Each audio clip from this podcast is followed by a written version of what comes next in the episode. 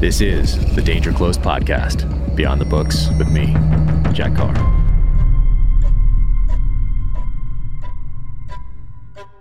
Welcome to the Danger Close podcast, an Ironclad original presented by Navy Federal Credit Union.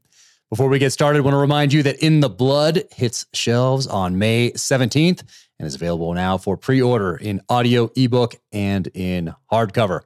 My guest today, Matt Graham, founder, owner, operator of ARES Watches. If you followed me for a while, you know that I am a huge fan of all he has going on. The ARES watch is amazing, and it uh, may have found its way into the terminal list that is coming to Amazon Prime Video on July 1st. So Matt Graham has a love of watches, obviously started out as a police officer, then moved into the air marshals after September 11th, and eventually to the Central Intelligence Agency, training our operatives who go downrange doing bad things to bad people.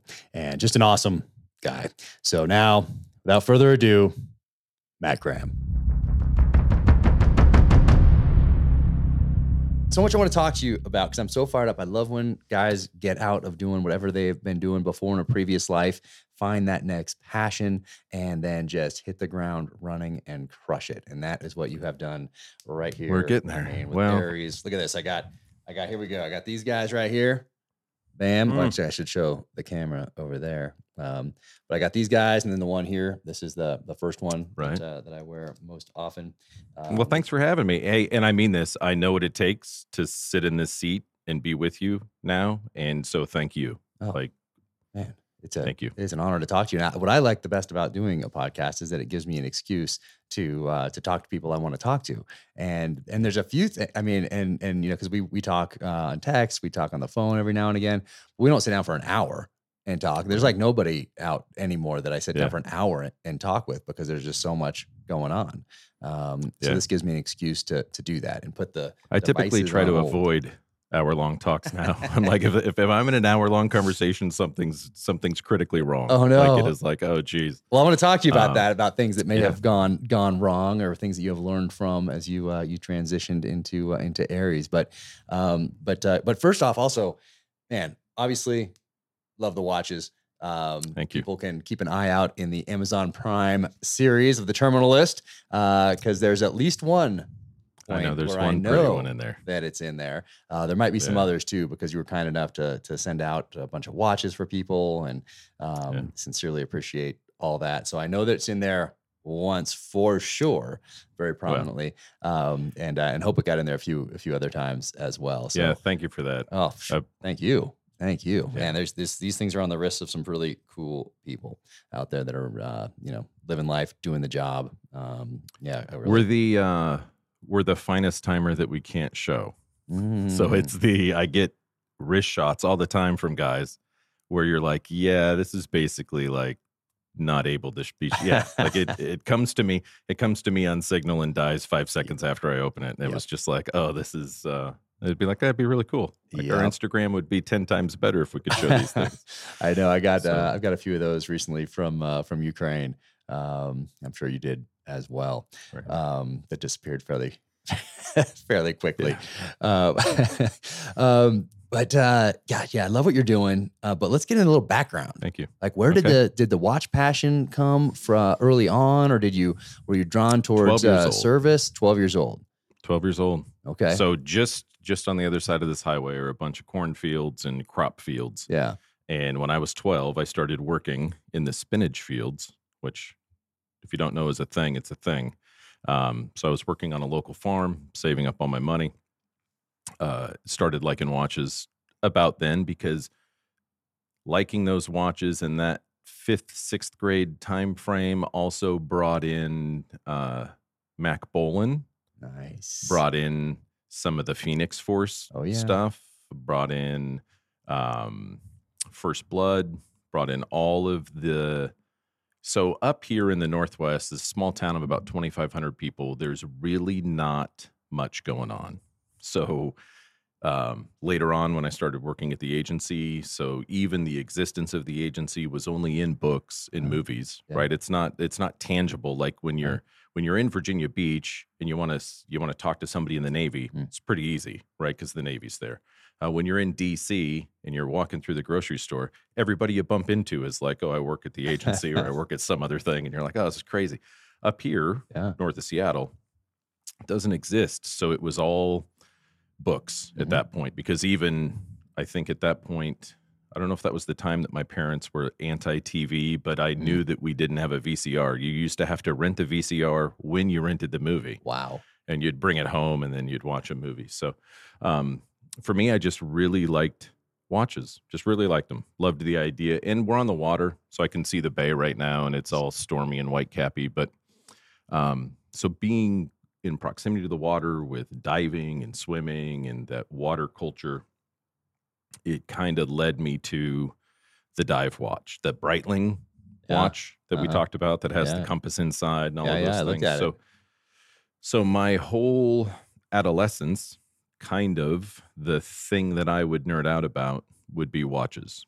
Um, it's it's like everything, you know. Once you have a a niche or something you like, you see it everywhere. So, um, I followed it, looked at it, would read about them, and they were always kind of unobtainable. But I took my Yeah. first big batch. Uh, it's the same reason that I have a bunch of shoes. So if you are in the office and you see behind my desk, there's 40 pairs of Jordans from Really? all generations. No Oh, yeah, way. It's insane. My once I built out my office, my wife was very first thing my wife said was she's like, "Well, I know where your shoes can go. Like this is great. Like I know where you can."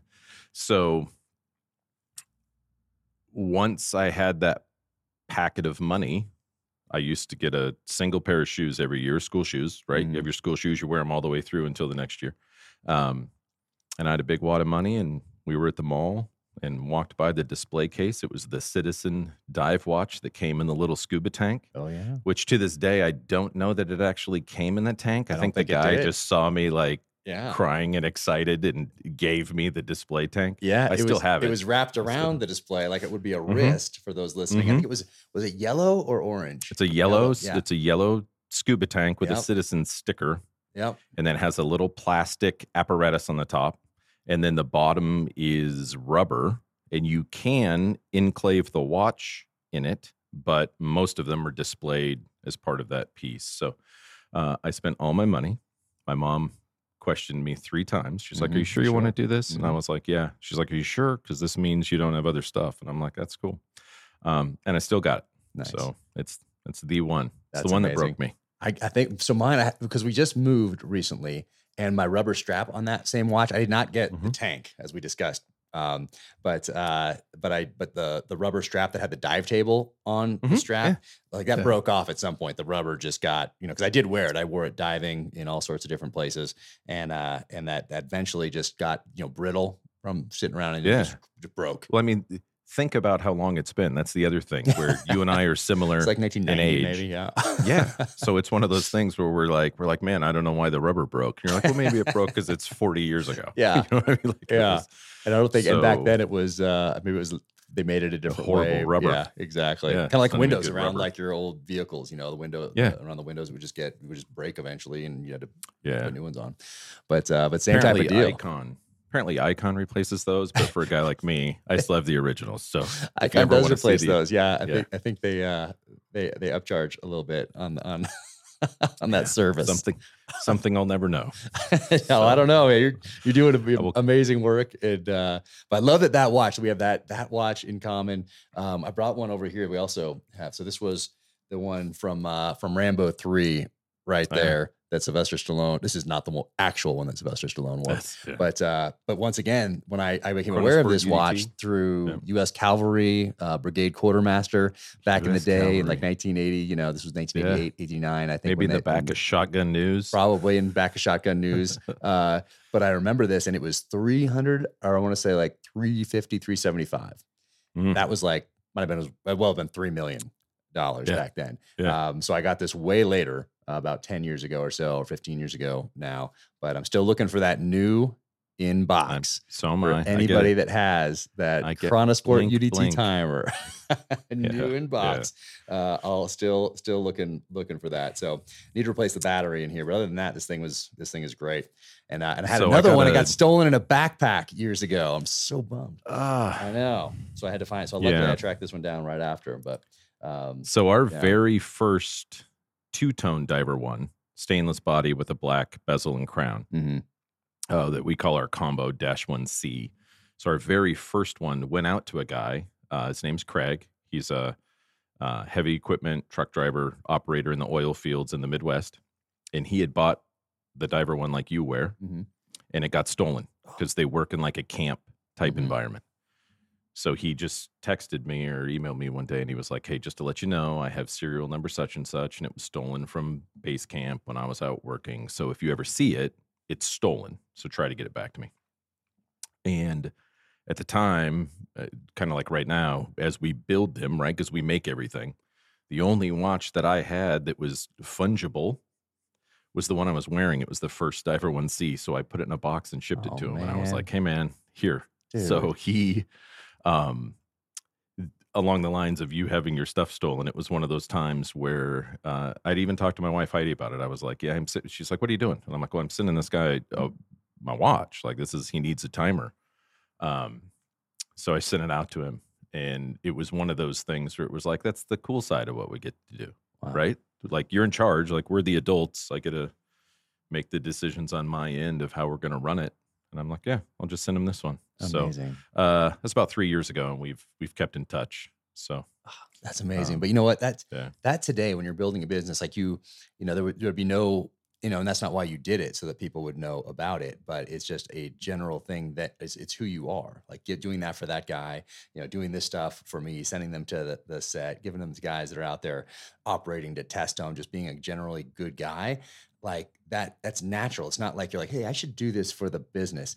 It comes across, na- it's natural, it's authentic, which today means so much more than it did in 1985 because in 1985 you had no idea. Knew. Yeah, you, got, you Yeah. have no no no touch That's a catch twenty two, though, brother. So the the the and you know this from the so I will do it and I'll always do it. And Mhm. we'll do it from a standpoint like the gracious things you do for people that where it's like, hey, you're not looking for any of that um, recognition or attribution with it because of just who you are.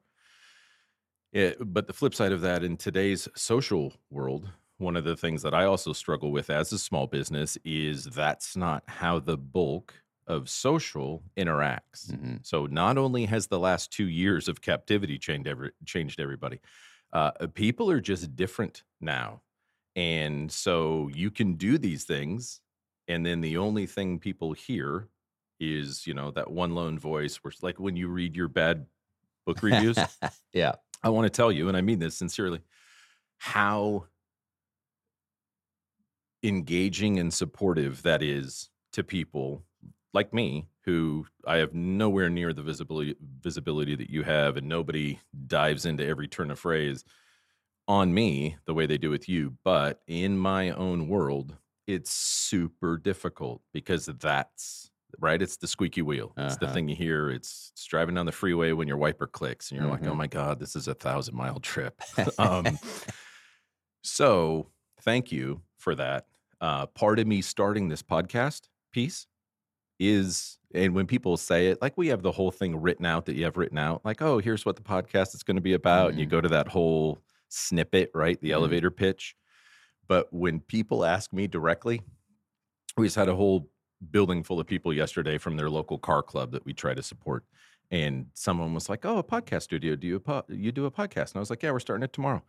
And she said, uh, "Why do you do it?" And I'm like, "Therapy. That's, that's why I do it." I was like, "That's, that's Yeah. the whole-" I was like, honestly, for me to be able to discuss things in long form Yeah. that we can't discuss in short form, Exactly. and to engage with people like Craig, the truck driver, Mhm. where we're like, hey man, I'd love to sit across the table from Craig and see what got him to his point in life that he would buy a diver one and be out there working in the fields.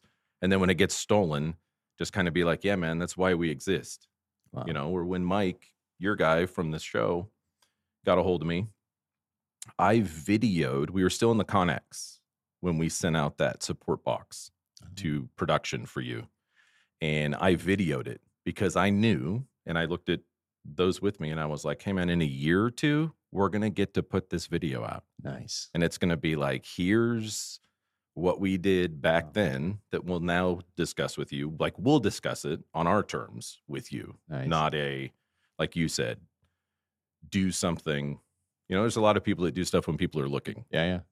And it goes back to that piece where Sure. it was like, well, we're just gonna do what we do anyway. Right. And we'll take our satisfaction from the quiet stories or the non-story Yeah. right? Where you're just like, you know, of all the thousands of pieces we could put out, there's a lot of people doing a lot of good work All right. Yeah. Absolutely. with our timers. Yeah. And then it's like, okay, there we go. Well, then I guess I'm not going to worry about the guy that, you know, Yeah. Exactly. that. That's great. Yeah. yeah. Yeah. You know, it's just the kind of the nature of the beast. Uh, you know, lends itself obviously to some of our worst impulses. Um, and uh, and even you know, for for me, I want to get uh, if someone says something, I want to get drawn into it immediately, and I have to say nope. Nope. And that was one of the reasons for the podcast. Really, was initially was like, oh, there's I'm getting asked these questions that don't lend themselves to a one sentence response on Twitter or Instagram. Um, more so for something like this. So I just didn't Yeah. engage on those sorts of things. I'm just trying Yeah. to keep all that stuff, the one, the one sentence, two sentence things. That's keeping that pot, you know, keep it positive and just hey, take it as it is or or whatever. Um, but for some of those other questions, some were were obviously just people trying to uh, just trying to get me to say something so they could be mad. Uh, okay, Yeah. fine. Uh, And then others were genuine. Like, what do you think of this? Like, what do you think of what's going on in the Ukraine? Well, one sentence or two sentence probably Yeah. isn't going to cut Yeah. it. There's Uh, not an it's going to probably take a little more can- than that. Or what do you think Yeah. of Afghanistan withdrawal? Well, it's probably so. I do blogs and you know I go on the, Yeah. these different shows and that sort of a thing. But um, the, the podcast was something that I could do to uh, point people towards. Hey, you want to know what, what I think about Afghanistan? Watch podcast number eighty four or whatever it, it might be. You know, um, or hey, what's your favorite? Uh, you know, watch. Oh, hey, check out this podcast. You know, with ARES. You know, boom. Um, so it was just a way for to to engage with people that you couldn't have done obviously 30, 40 years ago. Um, Well, it so- gives you a voice Mhm. in your voice, which is what's important to me about it. Is if anybody's going to talk about what's going on with ARES, Yeah. if anybody's going to talk about how we deal with things or manufacturing things or what, I'm like I'm going to talk about it, right? Like there's not going to be Why there's not? going to be any other Yeah. part of this, and if any opinion is going to get put out on something, I'm like, well, I. You know, raise my hand in the back of the room and be like, "Well, I kind of have an opinion on how this stuff goes. Like, Yep. why don't we share that?" yeah So, So you had that. So you got the citizen early on. Um, I got it fairly And that- early on. that held me. yeah. That held me for like a decade, Oh, right? Like that was It had to though, right? like- yeah, yeah. as I'm Oh, walking barefoot to middle school. Yeah. I'm No, like, I remember even the SEAL teams we first got there, and they still had the the Casio G Shock that was just the square, even though the whatever the larger Mhm. one, you know, with the light on it, um, had just had come out maybe a year before I got to BUD/S, uh, and then they slowly started rolling rolling those in. But for a while, just because of that, you know, the, the hockey puck uh, G Shock, I wore that for the longest time in the in the Yeah. teams. Then I take I got rid of the band though, and I used the uh, gosh, what was it the this one right here? I put the uh, I don't even think they make them anymore. The Waterborne from Australia, so that if, Yeah, the so you one. lost the clip right here, you still had your Mhm. watch. Um, the whole thing Yeah. didn't come apart, so I really liked that design. So I, I had to cut them. I bought that band yeah, and had that band. So when I went into law enforcement, I ran the G Shock and ran it on that band Mhm. for the same reason. If you're going to roll around and scrap with somebody, yep. later on you're going to have to write down what time you smacked that person. So I was like, okay, I should I should probably have this retained in some way. Yeah, So, I'll tell you, the G Shock might be one of the best pieces of kit we ever got issued. it was the one thing that really didn't change much over the Yeah. that 20 years. I mean, we got, you know, Garmin's and, and Centos and, and all that sort of thing in, but the early ones, especially going to plug them in, another thing to plug in. And of course, if you're using it as the GPS compass and you're actually going out there and really doing the job, well, it didn't last very long. Remember those early ones? Um, and I still have my early ones somewhere around here, but uh, I'm just always back to something like this. Like I just, so I can't do the Apple Yeah. Watch. I can't do the, you know, all the Fitbits and all that sort of thing. Like I just can't. I just, So the something about part of the design reason behind that is um and this this carries over from like an operational type of a life and one of the things that i used to say one of the mat isms that people would hear in training and teaching world is i would always say it's cute oh it's cute jack that you think you know that kind of like you know how many guys are on the other side of that door right or it's cute that you think you're gonna So for us, me specifically with in the design of the Diver One, it's cute that we think we're not going to get wet today. Hmm. Right? What part of your life makes you think you're not going to be in the water? Mm-hmm. And there's a huge swath of people that are like, I might, you know, Interstate 5 that runs all the way, right, from Mhm. border to border, 20 miles up the road a few years ago, dropped into the Skagit River. So as people were driving across it, five lanes of traffic are now in the river. Jeez. And you're like, well, you know, so those types of things. There's a lot of this world that I can control in my day to day, but there's a lot that I can't. So Yeah. it's it's cute that you think you're not going to get wet. So Right. when people say, "Oh, I, I I wear a whatever insert type of watch," Yeah. and you're like, "Well, do you wear it all the time?" You're like, ah, "I take it off to either get in the shower, or I take it off when Mm-hmm. I'm golfing, I take it I take it off if I'm going to go in the sauna or I'm going to mow the lawn." I'm like, "How much time do you have to go in and like re, like, oh, I got I got outfits for all these things. Like, do I got to change my shoes and my, you know?" And for me, it's like, "Hey, man, I put on a I put on a, a watch as I always do. I don't take a watch off when I sleep." Oh, because why would I? In the middle of the night when I'm now up doing something else, I still need to know what time it is. So it's it's like what luxury is your life or it's cute that you think you're not going to have to know Yeah. these things. So for me it's one of those that from a design aspect and I've never spoken of this publicly, but from a design aspect one of the notes that I had for myself in the Diver One was make the 1911 of timers. So the cleanliness of the lines, the utility of the piece, the just the the ability to kind of drive. So all those chamfers and angles that's it's you know people talk about design from it's not you it's additive. It's it's just like writing. It's what i hear you talk about when we talk about when you're editing. Mhm. Okay i'm done with it but now i got to go through and i got to go cut out a ton of words that i put in there. And it's the same with that. There's a ton of metal on that thing that needs to go away in order to be its final place Yeah. not add to it and be like okay keep throwing play-doh on something and be like no man you cut all those things away and what you're left with is just pure function of what you need so um it's the first time I've ever talked about that. It's the first time I've ever said, and I'll say this to you because we're friends. I'm happy with it. Like Oh. I, I think it's badass. It's and awesome. I have no problem saying that. And yeah. the coolest part of this entire journey is right on the other side of this wall. We make those here. That's awesome. So we cut that steel in town. We do all of that stuff is done here. So is from a bigger issue with like a branding struggle, it's difficult, right? Because it goes back to what you talked about with those one word answers or those Yeah. quick snippet answers. Right. You know, where we'll get people to be like, well, I can see some machining marks. G- Great. You know why? Because a machinist made it. So so that's why we kept the back sterile. So there's machine marks on the back of the watch. Um, because I wanted it to be those types of things where it's just like, hey man, we cut this and we made this. Like there's no, you know, I was watching a we have there's a local car club and they came in yesterday and had coffee and they were doing their big drive around the northwest and on our television i had like a how it's made going yeah. and it was on cars and it showed all these automated machines and they're pressing panels and they're doing all this stuff and you're like where are the people Yeah. you know the people don't make that i mean you choose to put every single word on that page and either leave it or take it off and that is a direct creation of the things that you write is it goes from your mind through the process onto the paper and then you're like this stays this goes that's the minimalist of what's going to go out. Yeah. and in society in production even i don't come from this background. My dad was a fireman right? And he built houses because firemen never work right? They only work Mm. like eight days a month so he had a construction company. So for me in building this company what template do you use?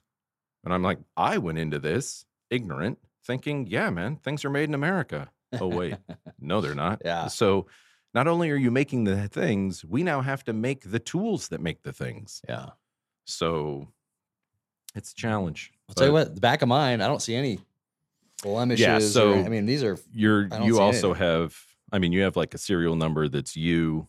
You know, Yeah. there's there's the variety of things that you've received in the mail where you're just like, oh, another timer. I guess you know. no, they're awesome. I switch. I. Yeah. I, I switch them. Uh, you know, I switch them I'm sure out. your wife at times is like, why do I have to wear this? She's used to it. She's used to a lot of this. It's been 20, 21, 22 years coming up. Yeah. So she's, Mhm. she's more than used to it. Congrats. But, uh, yeah. Thank you. Thank you. Um, but the, uh, oh yeah, she asked me to ask you about making a, a woman's watch. And uh, the woman's So we wa- have like, they're- one. You do? Yeah. It's coming so out? here's the here's oh 'Cause they- no, actually. Because Um, like, it's, so- they're bigger now because she has like some smaller ones from a long, long time ago. yeah. But like nowadays, like, you know, women Well, wear that's like a good the look. same You should do that. See, I think you should do that. What do I gotta just in case. Um, you have a backup. So so when I made the very first one, uh my wife and I have been together for a long time, like you guys have. And so I stood in front of her. It's my childhood dream. When we started this piece, it was uh, do you want to build a watch or do you want to build a watch business? And those are entirely different Mhm. things, right? A watch or a watch company are entirely different. So I was like, no, I want to build a watch company. I want to establish a US brand that makes mission timer watches. So we get all this stuff done and we have the very first one. So I'm standing in front of my wife and I tears in my eyes and I was like, this is for you. Right? Dude. Yeah. And she looks at it and she's like, "Can we sell this?" And I and I'm like, "What?" And she's like, "Is fantastic. someone is someone willing to buy this?" And I was like, "Yeah, I hope so." And she's like, "Then sell it."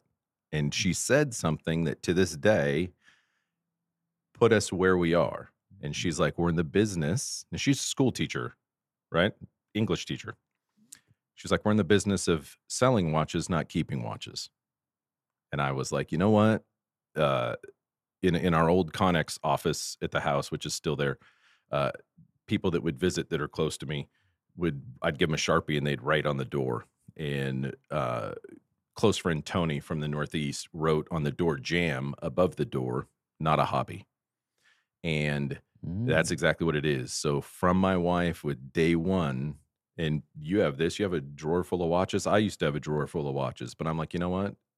If we aren't, if, if I'm making all of these just to go in my sock drawer, we're not going to get anywhere. So if the very first one that has all the blood, sweat, and tears and love in it, she's like, hey, get it out the door, then it set the tone for everything now. We have, we make one off watches all the time. Yeah. We do color schemes. We did a, a rally color scheme from a car thing that we made into these auto pieces. And there's only two of them. Uh, Elena, our head watchmaker, has one, and I have one.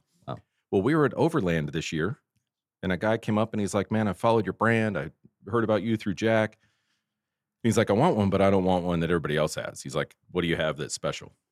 And I was like, I got this one. You want this one? Dang, dude. And he's like, What's the serial number? And I said, My name, serial number's Graham. And he was like, Yeah, I'll take it. And my son was like, Whoa, whoa, whoa, wait a I know. Like, he's like, and I was like, Hey, man, we're in the you know, business. we're not here to keep them. And, you know, we could make another one. We can, we, you know, Yeah. we, we, Oh, we're the adults. We can create them. That's awesome. So- Yeah, Steven Pressfield has that in his book Turning Pro, the series of books he does Mm-hmm. on on creativity. Like, yeah, you make a you flip that switch in your mind, and it's not a hobby. You're a professional. Yep. You're a writer. You sit down. You write. Same thing with you. You're a watchmaker. You Yeah. are in the business of making watches and selling watches. That is what you do. Instead of Yeah. like, I'm going to dabble over here. I'm going to give this a try. I'm going to see if this uh, if this works. And uh, I've never been that type of person anyway. But hearing that from someone like Steven Pressfield, um, Yeah. it was it was very liberating. I would say, hey, now I'm now I'm an author. Now I'm, I'm a writer. 100%. That's what I do. Um, and also helps a lot with the writer's block. I hear people talking about. Like you know, he he has this great thing. He's like, you ever hear about a truck driver having trucker's block? They're like, no, you don't. That's because they're they're doing the job. So you're a writer. Right. You sit down, you write. And for me, it's like, oh, it just totally obliterated writer's block for me. So think, did you ever get watchmaker's block? You know, no, you're in there, you're doing the job. You know, Yeah. It's, there's, there's too much going on for me to, you know, get watchmaker's yeah. block. Yeah, you don't have the luxury of it. I don't have the Yeah, luxury of exactly. sitting down and having uh, having yeah. writer's block. But It's uh, cute that we think we'd get to do that. That's cute. what? Uh, so, how, what was the path into law enforcement then? It was a job. So, um, Were you just drawn No, to it was- because of that? Was it was it popular culture? Um, was both. it uh, So, having that just family. innate inside you? Okay. yeah. So we had, uh, my dad was a firefighter, came back from Vietnam, got hired at the fire department. What did he do in Vietnam? Seattle. Uh, he was a gunner, first of the ninth Air Cav. Wow. Uh, so he was 67 to 70. Jeez. Yeah. So later on, when I was in the Air Marshals, he came out and visited our office and was talking to my squad leader, team leader, and who had also served in Vietnam. And they were talking, and he was like, "Oh, you're an aircraft guy," because he flew in the the original Little Birds, the Hughes 500s. As Wow. a there was one pilot and one door gunner, No kidding. um, and so they'd go fly low, draw fire, and then they'd be like, "Hey, here's where you hit." Oh, So he said, uh, he said, you guys didn't have a good life expectancy. And he said, no, actually, in the group, if you flew six months and lived, you didn't have to fly your other six months in country. jeez. And so I looked at him and I was like, oh, that was good. And then he looked back at my boss and he's like, I flew 20 to 24 months. Wow. And you're like, okay. That sets the tone of like, you could have left after six, but he was like, nope, that was the job and there to do the job. So Wow. That's like World Um, War II, those guys, 25 bombing missions, you know, from Great Britain into, uh, in, in oh, man. Yeah, 25 and they could go home. Man. So graduated, was going to college, um, was playing basketball, trying to get a scholarship, trying to do those things, traveled around looking for schools to do that, broke my foot, and um, that kind of took that off the table. And I have an uncle who, through a unique family structure, is only a couple of years older than me. Okay. And and he was a cop um, because his dad was a cop. And he said, Hey, why don't you come out and ride around with me? Right? I work night shift. Come out, ride around. We'll figure out your life. So Wow. Uh, I go out there. I'm riding around with him. We're talking about everything. You're going to go to school. You're going to go in the military. What are you going to do? And 12 hours later in the morning, he's like, So what did we figure out? And I was like, How do you get this job? Like, we, you drove as fast as you wanted to drive. You, you have a gun and you hit people with sticks and you do, and there's zero super, like, what is this? It's like a choose, remember the choose your own adventure I sure stories? do. Yeah. And I was like, This is insanity Yeah. how do you do this? And he was like, oh, is this something you're interested in? Um, so that started that. No now, getting into that world, um, I thoroughly enjoyed, loved it, um, and worked up here in the city and county. Did you have to go to like, uh, like uh, post or do to- how does that, yep, how does that work? yeah, you do all that. And then the only thing that I was good at in that was the shooting side. So within law enforcement, like any other organization, it's stratified into there are those that are good at certain skills. Mm. And in the shooting world, when you're good in the shooting world, you get kind of pulled into the tactics world, the Mhm. you know that kind of a thing. So I was given a lot of other opportunities to be able to develop that. So when 9/11 kicked off, I was one of many that went online and applied for the Air Marshal program, and then uh, went to there from here. Because there were air marshals before that point. There were right? there were 33. 33 but then after 9-11 boom it's a it's, Yeah. it's essentially a new program um, they need to hire a ton of people very highly Yeah. skilled uh, i shot the air marshal course but it's been yeah, 2009 i want to say i shot that thing that's that was a good good course of fire It's a you got to pay attention. yeah i was at the top of my game at the time uh, so you know i got yeah. it but uh I, but I remember it and i still have a printout of it in a binder in a box around here somewhere yeah. um, I think there may be three of them, maybe. Anyway, I can't remember. It's been it's been over a decade, but Yeah. uh, but yeah, that was a There a legit few. course. But Yeah. uh, how did you? Uh, so so you apply and they write back, then So they say, with- "Come on in." yeah, apply with everybody else. Um, actually, when I was leaving uh, the Air Marshals years later, my boss said, um, he's like, "Hey, three hundred twenty-seven thousand people applied for this job." Three hundred twenty-seven thousand people Yeah, after And he 9-11. said That if is you- a really cool Yeah. number. it was a. It's one I remember. I remember a few numbers from there. Uh, the other number I remember was in my basic course. Uh, we had thirty people, so Mhm. thirty guys in my basic class, men and women. And in eight weeks, we did 2.4 million pistol rounds. That is awesome. So you go to Georgia for yeah. that? You go to federal law enforcement training? No, we went down to New Mexico. New Mexico. So the other FLETC, okay, oh, the other two. FLETC Okay, in New Mexico. didn't know that. Yeah. So we went down there, and it was just it would be you and me standing shoulder to shoulder, and they'd put a pallet of ammo between you, and Yeah. you would just run. You just shoot. So yeah, Okay. uh, 30 people, 2.4 million over eight weeks is a lot of rounds. So What are you shooting in training? um, what uh, what pistol? uh, 229 and 357 Sig. Okay. Yeah. And every round is like a full duty load round, which has, Yes. and so you're getting beat. Yeah. yes. Yeah. We can talk about that. later. Um, yeah. So, Shoot, training um, with what you're going to actually shoot, so it's not a shock to you. Um, yeah. So I was there for almost four years and uh, I was the top shooter of course. in my class and in the, And for those, I'm going to jump in Field because you're so humble about certain things. I want to ask you about a couple things later, but I know people who have, have trained with you in uh, in government service at the agency, and they all tell me that you are the top guy when it comes to shooting. Like you are very humble about these things, but there's they they all say there's no one better out there with a pistol. well, if get a bigger group and I'll be lower in the thing. Yeah. so um yeah it was uh like i said it was something that i'm that i took to fairly easily not having Mm. grown up that way yeah. um but my time i went to the chicago field office Okay. and in i had four duty guns basically in four years i'd shoot about 60 to 80000 rounds a year Oh, you had four duty guns because you're wearing out barrels. yeah, yeah, wearing out a gun. So I'd I'd shoot a gun out in a year, go in there and be like, "Hey man, need another gun." They'd give you another one. Um, so how long yeah, was the training great. part? How was how long was New Mexico? New Mexico was eight weeks, and then we went to our um, Atlantic City to the FAA Okay. to the actual Air Marshal, Air Marshal, the finishing school okay. where all the simulators and aircraft and Oh, all that kind of stuff is. Yeah, where you go into. So you recall because you were a pre 9 11 guy. Yeah. Pre 9 11. Um, so when I was in law enforcement and started to get involved in tactics and that world, aircraft counterterrorism was limited to tiered units right? Mm-hmm. Like that's you can be you can be a high speed guy anywhere, but if an aircraft is taken and somebody's going to do an assault on an aircraft, it's going to be a tiered group, right? It's going to be one of the big three, um, possibly an FBI HRT piece would get. They have a cool. They had a cool than that, simulator before September 11th. I think they had Yeah, one of the few. They did. They yeah, they had a couple of them. Yeah. So yeah, right there behind the range.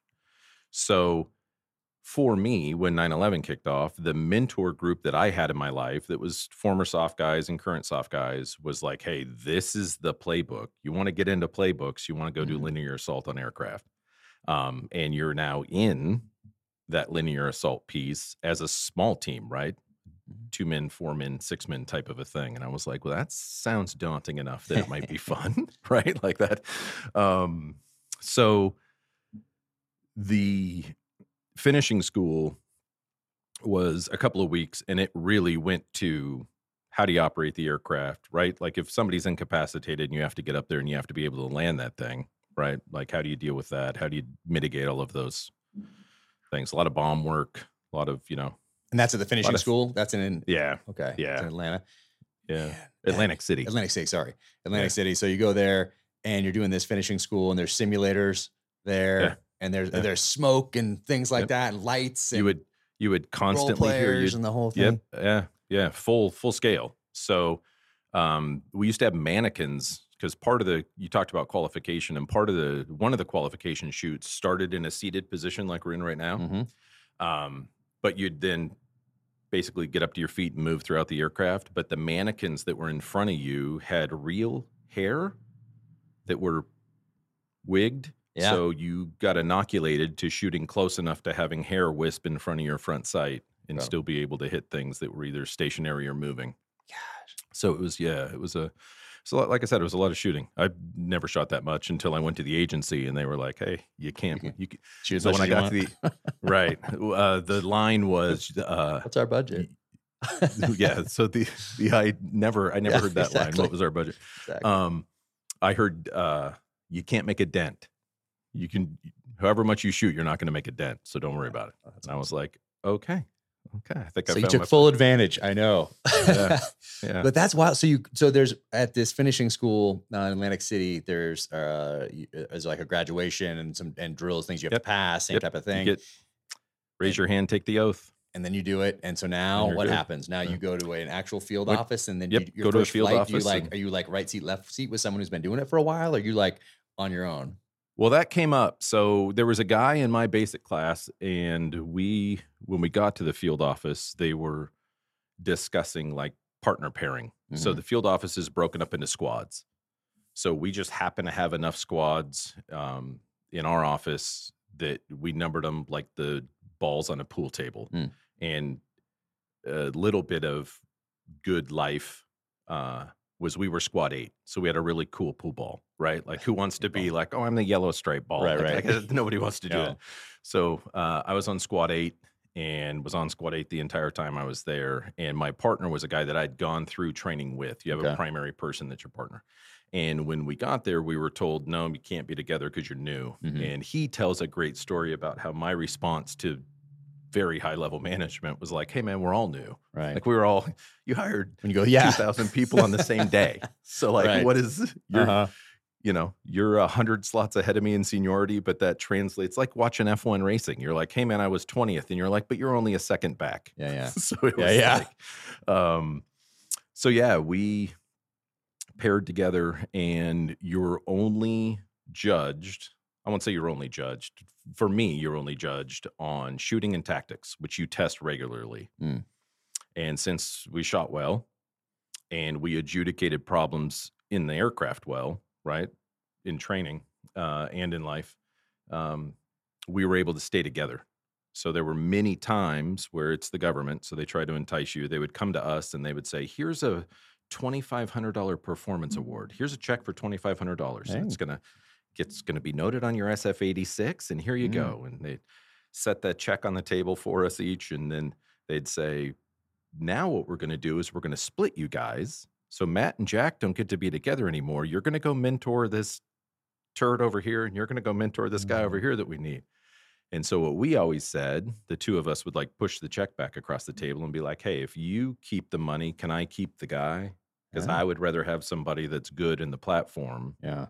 And not have the money." Right. And they were like, "Yeah, you could do that." And we're like, "Okay, well then you keep the performance award. I'll keep my partner that we don't have problems with, Yeah. and keep doing that." So, in an organization that changes partners and rotates partners frequently, we were together the entire time until I left.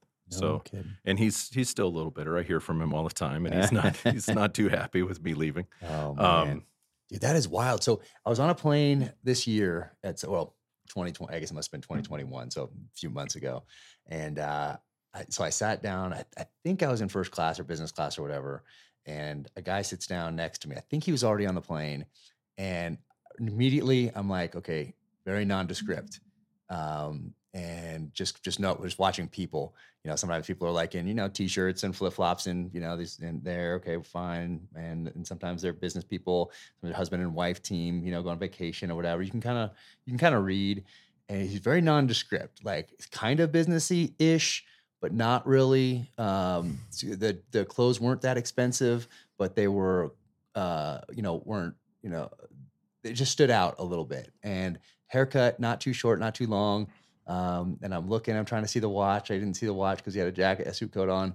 Um, but I pulled out. So I'm reading a book, of course, that's something I can't remember what it was, but it was something special operations, intelligence, you know, something like that. Yeah, Um, and uh, you know, I open it up and I'm reading, and I and I just I catch his eyes like doing that. I just because I'm watching. I'm like I'm. And I'm dressed like me. I'm in Salomon shoes, right? I'm in Cole pants. I have my Dynamis belt on, which you, which you can't see the Dynamis you're belt though uh, you know, some sort of a t-shirt that's not like too, it's not like a kill it all type shirt, but it's also maybe like a Sitka, you know, something like that. Or maybe I got a, like a, a flannel on or something. I'm just me, just normal. You're in the- Eberlestock hat. You know, so they're, they're Ready to go. cues. They're little cues. Yeah. Probably have this, you know, probably have the watch on.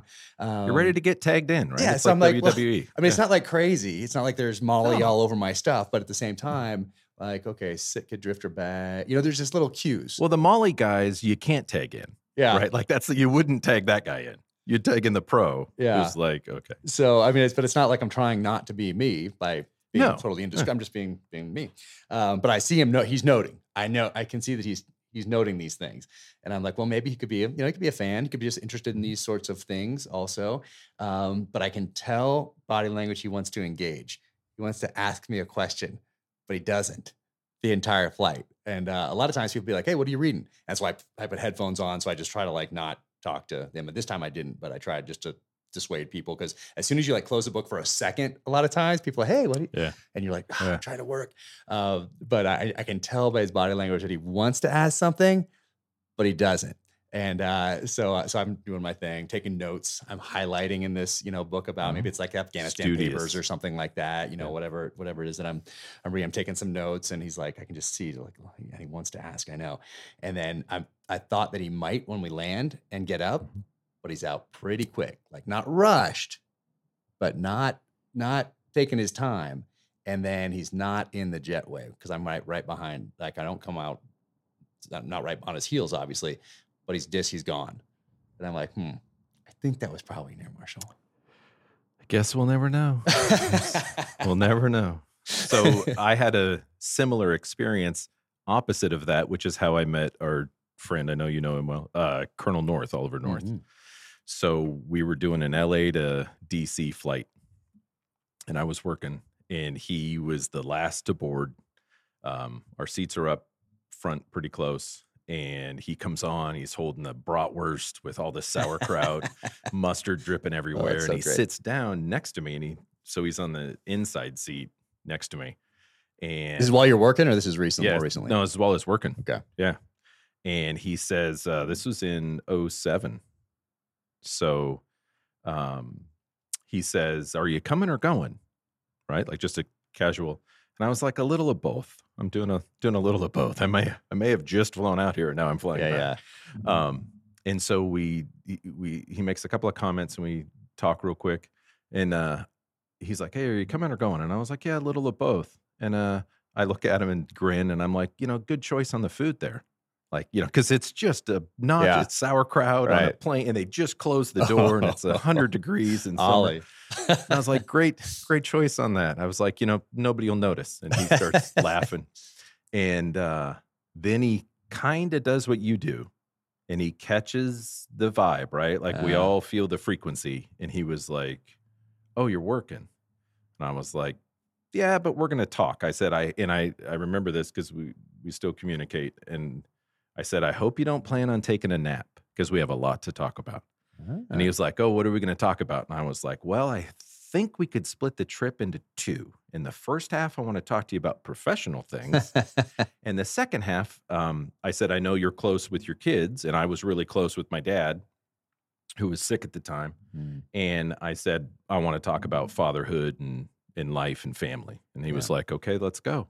So we, the entire time, Oh, uh, he was very guy. gracious. Yeah, he was very gracious. So late years later, uh, and we kept in touch. And then years later, when I started doing things on Fox, the very first desk appearance I did in DC Hmm. at the network, when I was done, he was walking in and he No kind of stopped everybody and said, "Hey, everybody." Um, that's awesome. I'd like to introduce you to. You. He's like, I know you just listened to him talk, but this is a, and he he said some very nice things Oh, and was very very. He's a professional. He's very gracious and very, very good. So, um, yeah, love that guy. That's He awesome. a- he wrote a note. He wrote a good note to my dad oh, and uh, gave it to. Yeah, so it was pretty slick. Oh, that's So- awesome.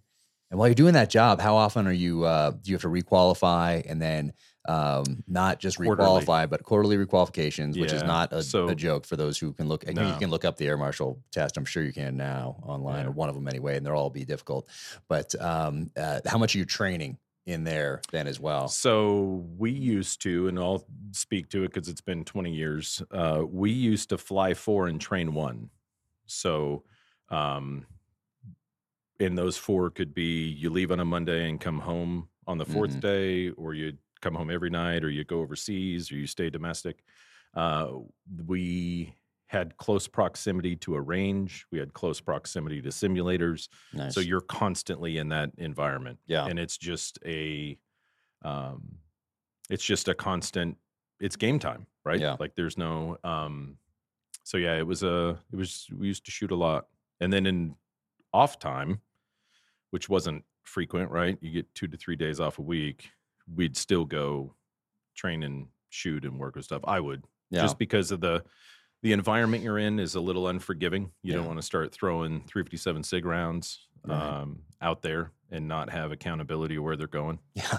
Did, Um, did you stick with the same pistol the whole time you were in? Was it the same one? or Yeah. So while I was there, the agency still had that platform. Okay. Yeah. They've since gotten rid of that platform. Um, but when we had those guns, our duty guns had a specific serial number sequence Mm. that isn't out there with everybody else, right? Like it's a so when the government got rid of all those weapon systems and then went to something else, the partner that I had talked about hit me up and he was like, "Hey, we can buy these guns." Nice. Yeah. So there was a local gun shop that he had found. It wasn't the one I was issued, Okay, but it was. but they were issued guns, same series, same serial number. And he was like, hey, they have two left. And so we snagged them. nice. And the cool part about it is they're sequential serial numbers. nice. So we were partners that entire time That's we awesome. spent together. And they're like, yeah. So then it came down to a wrestling match of who gets the lower number, right? Like Eric, we're like, I love you, brother, but mm, Yeah. I'm going to fight you for that. oh, that's awesome. And then my answer is always, and and you and I haven't done this yet, but my answer is always, let's shoot for it. and he probably knew better than to do that. yeah. He's like, uh, like, let's let's shoot for it. I'm that's hey, fantastic. let's what? Random. Let's just shoot for it and see who wins. Yeah, yeah. I was like, oh man, that's great. And so in doing that job, how good did you get it? Like reading body language, that sort of a thing. Were you, were you, were you given courses in that sort of thing? yeah. Things to Yep, look 100%. for, all that. And then did you, did Yep. you, uh, did you get additional training on that, or you, was it mostly like on the job training, and you can kind of read people as you're getting on there and do it in a way where it's not obvious? Uh, what is Yeah. that like? So it's the it's exactly what you talked about. So methods and means, like how these things work, Mhm. um, cues and indicators and things to look for. The difficult part is in that environment, there are a lot of things. You know, if someone is stressed because they're going to act, Yeah. there's also people stressed because they're traveling and their flights were canceled and they're going to see, you know, like all this other normal life stuff is going on. So, kind of what you have to wait for is those action pieces Mm. right? Something's an individual or a team is going to activate, and then you're like, okay, this is this is it. So, um, just like the example you gave of the guy sitting next to you, the issue becomes, and we we can tie this into later on in life when you learn about like surveillance detection routes. Mhm. The issue with a surveillance detection route, which is a path you take from point A to point B, is there's also cars on that path from point A to point B. Like all those same people have to go to the same grocery store, Mhm. or those same people are walking down the same sidewalk. And so, um, those same people in that airplane environment are stressed, frightened.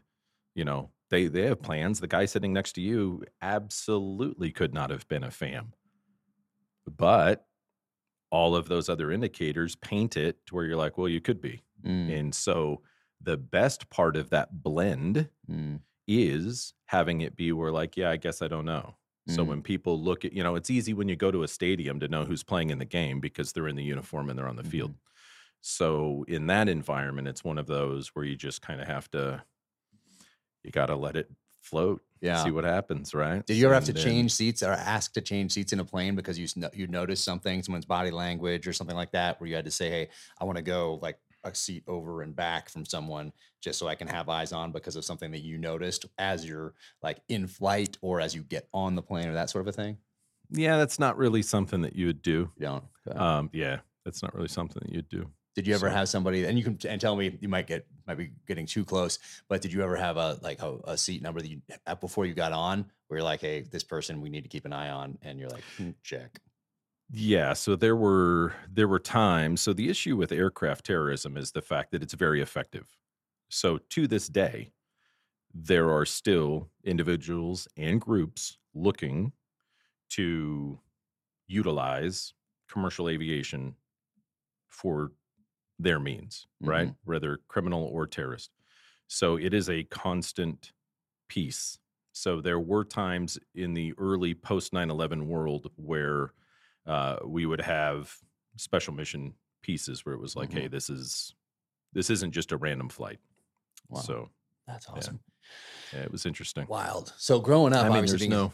what's that? I mean, just it's one of those things Yeah. where the platform you're on. Yeah. So the tactics you want to engage in, right? It's just like you guys. It's the pre 9 11 teams, which I know a few guys like you that were in the pre 9 11 teams, and they're like, yeah, it was different than the post 9 11 teams Mhm. because of the legacy of Vietnam and the things that were going on. Um, and you're like, hey, I'm learning all these things and I want to put them to work, Mhm. right? You want to put the tactics to work. You want to put the weapon skills to work. You want to put the camaraderie in the team. You want to test Yeah. this in that in that fire. The added piece with an aircraft is, hey man, we're at 38,000 feet. so it's not it's not like when you fall down and you're like, oh, I got to get back up. You're like, oh no, this is this could go sideways really bad. Um, yeah. So that's the like, well, it's not up to me when we leave either. So, so let's go. So being a student of all this well before, not well, my whole life really, and uh, in and uh, obviously in the 80s, well, 60s, 70s, and 80s, we had a slew of airline hijackings, and then Mhm. when I came of age, when we came of age in the 80s, there's some very high profile ones, of course, on the cover of Newsweek and Time Magazine and, and all that sort of a thing, and I knew where I was headed already, so uh, I was already a student of warfare already. Just, just I think, I still have a lot of those um, magazine articles. I Um, went to that airfield. I went to Dawson's Field. Did you Jordan. really? Yeah. Did- As part of your training or on your own? No, just on my own. Like, like I'm the guy that, like, sure, I guess we Awesome. could, you know, when you when you have the ability to go someplace, and we're like, well, we could go to Disneyland, or I could go see a pretty whatever. And I was like, no, let's go see Dawson's Field, where all these aircraft are from. Like the like, uh, Jeez. that's it. Are the right? wrecks still Like, I mean, there? Is it still like they blew? How many? yeah, when I was there, the- it's how many did they blow up? there? um, oh man, I They did the one for of My sure. Head, They landed. They did land three. I have to go back and they look. landed. I thought they landed three, uh, destroyed one, Mhm. and then there was activity. I think on another, Mm. either on board or off board. So yeah, Yeah. but it was, and I went. I mean, it's been almost 15 years since I went back there. So it was. But when I had the opportunity, and you're like, hey, you could. You can go see these carvings down in Petra, or you can. I'm like, no, let's go to this airfield. Like, here's an address. Like, I want to Yeah. go to this airfield and see what's going on. Amazing. Yeah. No. So, I mean, there's some incredible stories, obviously, and, and the paradigm for airline hijackings has changed. I mean, it was different, I think, by a decade. If you go 60s, 70s, 80s, um, 90s, maybe a bit of a bit of a blur conglomeration of, of all those different decades together. But then huge paradigm shift, obviously, on Huge. September 11, 2001. Um, so for what I did, and I've never talked to anybody about this, um, is that just being a student of all these things, I always went with the window seat. So I would have time to formulate some sort of a plan if anything happened. Like, okay, I have three people, they're taking over the aircraft. Okay, what typically happens in these things? Okay, X, Y, or Z. Uh, what am I going to do? What makes the most sense? So I did that. After September 11th, I went to the aisle seat. So if something happens, I can react immediately and put somebody on the ground and then deal with the next person. But have having to go so quickly without letting them have time to get into that cockpit, without letting them have time to kill a stewardess or flight attendant uh, or whatever it is, but I react oh immediately. Um, so that was my paradigm shift as a student of these things. I don't know if that was the right thing or not, but that was just me having studied these things. Like, well, in the past, maybe I'm going to take my time. And Maybe I maybe you do nothing, um, depending on what develops. After September 11th, you that timeline got went like this uh, as Yeah. far as a to act. So I went to that aisle seat so I could could act. And remember, uh, they would go down the aisles in the 70s or whatever, and you know, just smack somebody on the head. It was just Yeah. easier to get somebody that was in the aisle rather than to make an Yeah. example of them, rather than somebody that was by the window. Um, so anyway, that's just what I did personally. I don't know what uh, if that was the right thing. My, not, but just uh, as a student, that's what I did. my Matt answer that you are now a part of will be it's cute that you think seat position's gonna matter in that. So it was uh I didn't want to climb over somebody to get to. well, I mean it, it is guy. all of it all of it. So it goes to and the analogy I'll use is this. So every in the gun culture, there is a discussion people always have, and we know these people that are like, I never sit with my back to a door. So they go into a diner and they're like, I sit right here because I don't want my back to the door. And what I would always tell people is, oh, it's cute that you think that. Because if you look at workplace violence, workplace violence happens between employees. So while your back is to a door and the data shows it's not going to happen here, the your side profile is to the kitchen where there's a hundred knives and five people that can't make their house payment or hungover or having problems with their relationship. So we focus on this idea of something. So in the, I, I would add that there were two paradigm shifts in your timeline. And the first was 9-11 with actual hijackings. And the second shift that came was the binary expo- explosives threat in 2006. So I was a team leader on one of the flights that was scheduled to be blown up with binary explosives. And that changed in the entire template because how do you do a linear assault against an idea? Uh, right? Like it doesn't matter where you, so if there are places where you're supposed to be to maintain control, but somebody somewhere else can just blow themselves up, then none of the things you're doing are mitigating that. So I'm a napkin, idea napkin guy. Mm. And on that flight, I pulled out my legal notepad and was like, man, there's some things we have to do, or we're not even able to maintain our ability to to mitigate these threats because it just doesn't work, right? I mean, it's the same as being on a range. So if you're going to stand on a range and you're going to engage a target in front of you at 20 meters, but there's a target behind you that's just going to blow itself up, what's Mhm. what are you doing? Like we're um so there was the post 9/11 shift to shift to hijacking teams, Mm. which is that. And then there was a second kind of a cauldron that came out of people recognizing from a threat standpoint hey, we can just cull resources together, right? I know you've referenced before in some of your posts, so I'm not speaking of anything that I didn't see on your Instagram um, of the Bojinka plot, Mhm. which Bojinka was an aircraft terrorism dry run and operational run yeah. to see how binary explosives would work in taking down an aircraft. So um, it's just one of those things where, you know, from a sports analogy again, because I'm a analogy guy, where you're you're geared up. I mean, Final Four is going on right now, and all of that stuff in our culture. So you're geared up to play man on man defense, and the next the other team walks out and they're playing baseball, and you're like, we're not even in the same game. Right. Right. Um, well, they almost so took yeah, one down, was- right? December '94 was a dry run, I think, and uh, the pilot put the I mean, put a hole in the side of the plane. I think Yep. killed one passenger, and the pilot Mhm. put it down in Okinawa, I believe. It was between somewhere Philippines and Japan, um, and then obviously because of uh, a random fire, maybe random, maybe not so so random. Maybe they were working on something. It's still a little bit unclear because of where it occurred. Um, but uh, that plot was discovered and uh, Yeah. and uh, and subsequently foiled. But uh, yeah, man, great. Well, how, how did you It's get to the agency then after this? Like, what do you do? Are you, so you get bored doing what you're doing, or you want the No, next no, thing, or do they notice you that I hey, this guy's got some ammo. skills? you don't have you ran through all the air marshal ran ammo. ammo. Yeah, And like, and you're like, I only have one gun here. I want more guns. I only have one gun. Uh huh. Um, no, 2007, uh, late 2006, my dad gets diagnosed with stage four cancer. Uh, 2007, he's undergoing treatment. 2007, I'm still at the Air Marshals.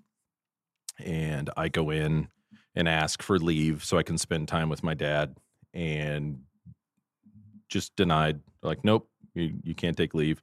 I'm like, okay, uh, can I apply for Family Medical Leave Act, which is like a thing, right? It's Mm. like the law. They're like, no, you can't, you can't do that. And I was like, well, can I go to a field office that's closer to Seattle so I can spend time when I'm not working with my dad? They're like, no. And so that's when the the SAC, special agent in charge of Chicago, was like, "Hey, 327,000 people applied for your job. If you don't want it, leave." And I was like, "Okay, like that's, I'll do that." Um, and I had worked in the FAMs with a guy who had come from the agency. Mm. And so we went to lunch. He said, before you do anything brash and kind of throw this whole thing away, uh, let's go to lunch. So we went to lunch. He talked to me about going to work somewhere else. And um, I was like, well, sure. So he gave me a phone number and I called the guy. And uh, he said, you know, he kind of described what I would be doing, which is training, teaching and training and developing in that space. And um, I said, Well, my dad's sick and I want to spend some time with him. And he said, Hey, Matt, work when you want to work, be home when you want to be home. And I was like, Okay. So, uh, took the gig. Did uh, initially it was a three year gig. So I like to say I did 13 years of a three year gig. That's that's how that went. So people always say like, "Well, how'd you do it?" I'm like, "Well, I did 13 years of a three year gig." So I don't know. You tell me how I did. Um, and the most important part of that was I was able to spend time with my dad. He passed away in 07, so I was able to be there. Uh, it was an absolute blessing. I was rubbing his chest as he took his last breath. So it was it was no better place to be when that happens. So um, we buried him out in Arlington National Cemetery and then went to work. So Okay. yeah, so it was it was uh it was that shift. Wow. So- And how much can you talk about what uh what what additional training you got during those 13 years? Like did you get because you do have to learn about what the people you're training are going to be Correct. doing. Uh, and what was Yeah. that like? Um, well, like I said earlier, that place to me only existed in books and movies. Yeah. So to be able to be in a place, and I'm a history guy. So when I was going to college, before we decided we weren't right for each other, it was history and English.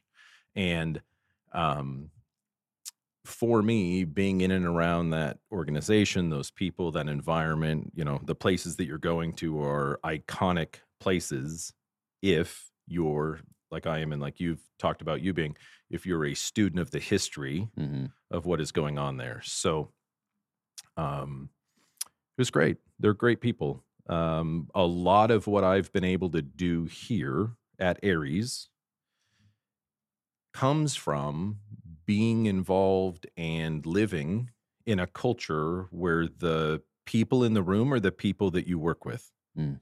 So you can always what if it you can always be like well let's go out and try to find other you know I, what, was it patton that talked about the executing an 80% solution today Better than yeah. is better than 100 been, yeah. yeah so and so the culture of people the environment um, being involved in all of that is it's exceptional i don't i don't believe and i've been involved in quite a few other things i don't believe there is a finer group of american patriots than that organization Yeah. because they're not only doing what we all do you me service sacrifice all of that they're doing it with zero attribution and with zero expectation of Mhm. attribution and it just makes a really good person there like i just i'm i'm a fan still Yeah. of what they're doing Yeah, So- no, I, I one of the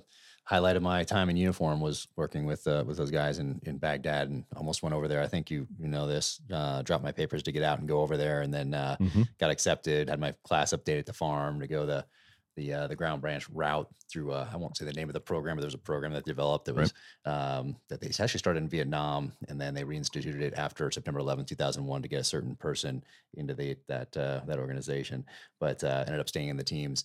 But um, uh, but yeah, my time with those guys was certainly a career highlight, and is obviously uh, important to me because it is uh, it woven into all of the novels. And uh, Yeah. continue- you were you had a you had a pencil handy you were like oh what is what are we doing here I should have taken some better notes on things actually because I didn't. Uh, because I'm trying in my mind. There's one particular thing I'm going back to where I'm trying to remember uh, a, a certain vehicle, and I think I'm. I just wish I'd taken a picture of it. I was very cautious of what I took pictures of during Yeah. my time over Yeah. there, especially during the in that 2006 time frame. I mean, now it would be would be fine, but back then I just didn't want anything electronic. Yeah. Uh, you know, so I took very few photos during that uh, during that stint. Uh, but I wish I'd taken a picture of one thing, and I'll tell you what it is later. But man, I'm trying to racking my brain trying to figure out what this thing is because there could be one of two thing, and I can't remember exactly because time so much time has passed, and I just conflation. I'm just not sure. yeah But uh, but yeah, I wouldn't I mean. Did you so did you did you do SDR stuff with, in with the the air marshals at all, or was that new to you? I mean, you read about it in We books, did- obviously. we but did- did but it's a it was a different it, it was a different animal Yeah. so with the air marshal stuff you're confined to the aircraft Yeah. typically or the mode of transportation you're doing because they're intermodal right so you can do air marshals are doing boats Mm, they're doing trains they're doing all of that kind of stuff because they're under transportation now okay. um, but as far as like a foot surveillance piece or a Yeah. vehicle surveillance piece that that's just not something that is Right. I was curious if they like did it Inherent. uh, as far as like uh, somebody doing it to you personally to target you somehow as part of something. Yeah, there was So- uh, yeah, so so that's where we became most aware with that. Mhm. But then in the air marshals, it was, hey man, I need your ass in a seat Mm, first. Yeah. So are we going to do two weeks or four weeks of Yeah. some SDR work, or are we going to, you know, put you on a plane and be like, well, you know, if, yeah. Yeah. if you Take get seat, if you son. get if you get jacked in an airport, then I guess you're not the guy we thought you were. um, but no, at the organization, that's what they're built on, right? So those things and programs that you've talked about, where you know you were accepted into the program to go down to the farm and do those things, um, yeah, it's a it's a way of life that is just part of that, and um, so yeah, those training courses, those things throughout those years, we were intimately involved in in doing that life skill Yeah. and integrating that into your everyday. So um yeah it was it was it was pretty neat. What was so the side of me that can't get away from myself hmm would be in the middle of things like that and would notice something a feature Mm. uh, a place maybe within a, a a location we were and the history buff would be like Mhm. hey i have Yeah. a question is that where you know, Right. is that where the delta guys practiced the breach on the wall for the embassy back in the 80s Nice. and then Oh, people wow. would be like what are you what are you even talking about You? Wow. and i'd be like oh just just just checking i Yeah, just yeah. wanted to you know can i hop out here and make this it's like a that's awesome. you know go in like you talked about electronics so one of the things that is and and and it's kind of a detriment now to ARES social media stuff is I'm not a guy that's used to pulling out a phone and being Mhm. like, "Hey, let me share this with you." right. Um, it just doesn't happen. So there are times for a long time within that organization where you would just get to spend your time. So like I would go out to some of those places, grab your morning coffee, go Mhm. stand there, go look at things, go kick the dirt and be like, okay, this is the feel, this is the texture, this is the history of this place that nobody's ever going to see. I'm not going to be like you with not being able to go back and look at a photo of the Mhm. transportation piece. Ah, you- I have no aspect of this that I'm ever going to be able to. So I better immerse myself in what it feels like, how it looks. And that's why when you get into, as a fan of yours, when you get into your books and your writing, that's what sets it apart.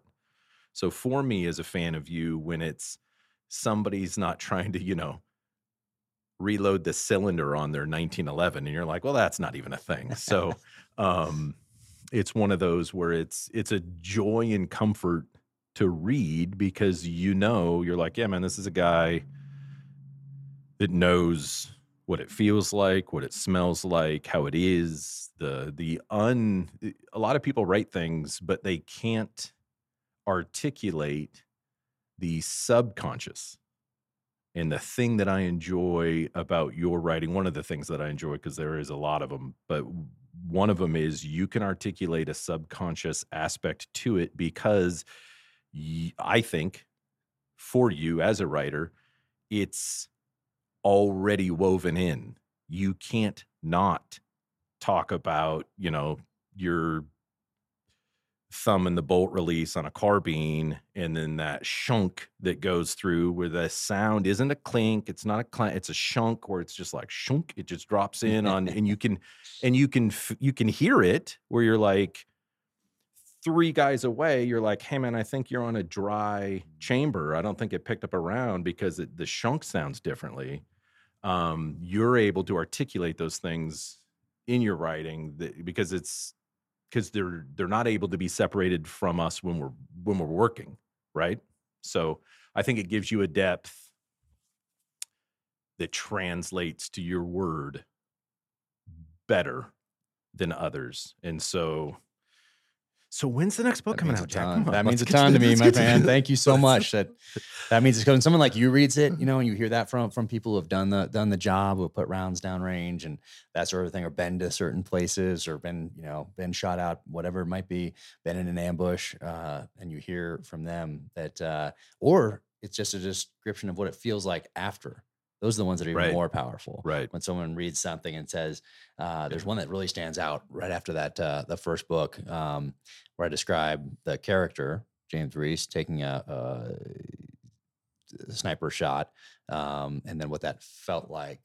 And someone wrote to me this really, really emotional email uh, about uh, how it made it okay for them to feel a certain way after they had this experience in Iraq or Afghanistan. I forget which one it was now. It's been a few years since I read that that email, but um, that was powerful to hear from Yeah. from someone.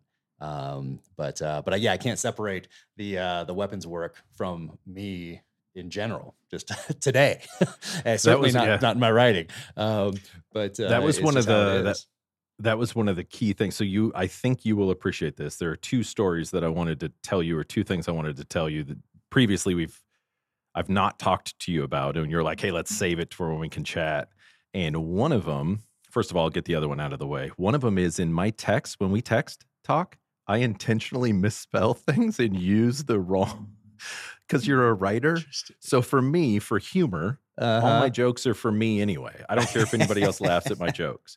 But you can go back and look at our text because I, will. know when because my wife's an English teacher, Oh, so I I know. know, how that works. And so I will be miss, I'll be misspelling, I'll be the wrong connotation, I'll use the wrong possessive cases of things, and I laugh out loud when I'm like, oh, I know there's a layer of him that's going to read this and be like, oh, Graham's a dumbass, and I'm going to just be like, it's funny. so funny to me. So I've done that for years. Thank you for that. Well, you're welcome. Uh, but uh, that is interesting in that that doesn't faze me at all because I'm so used to it.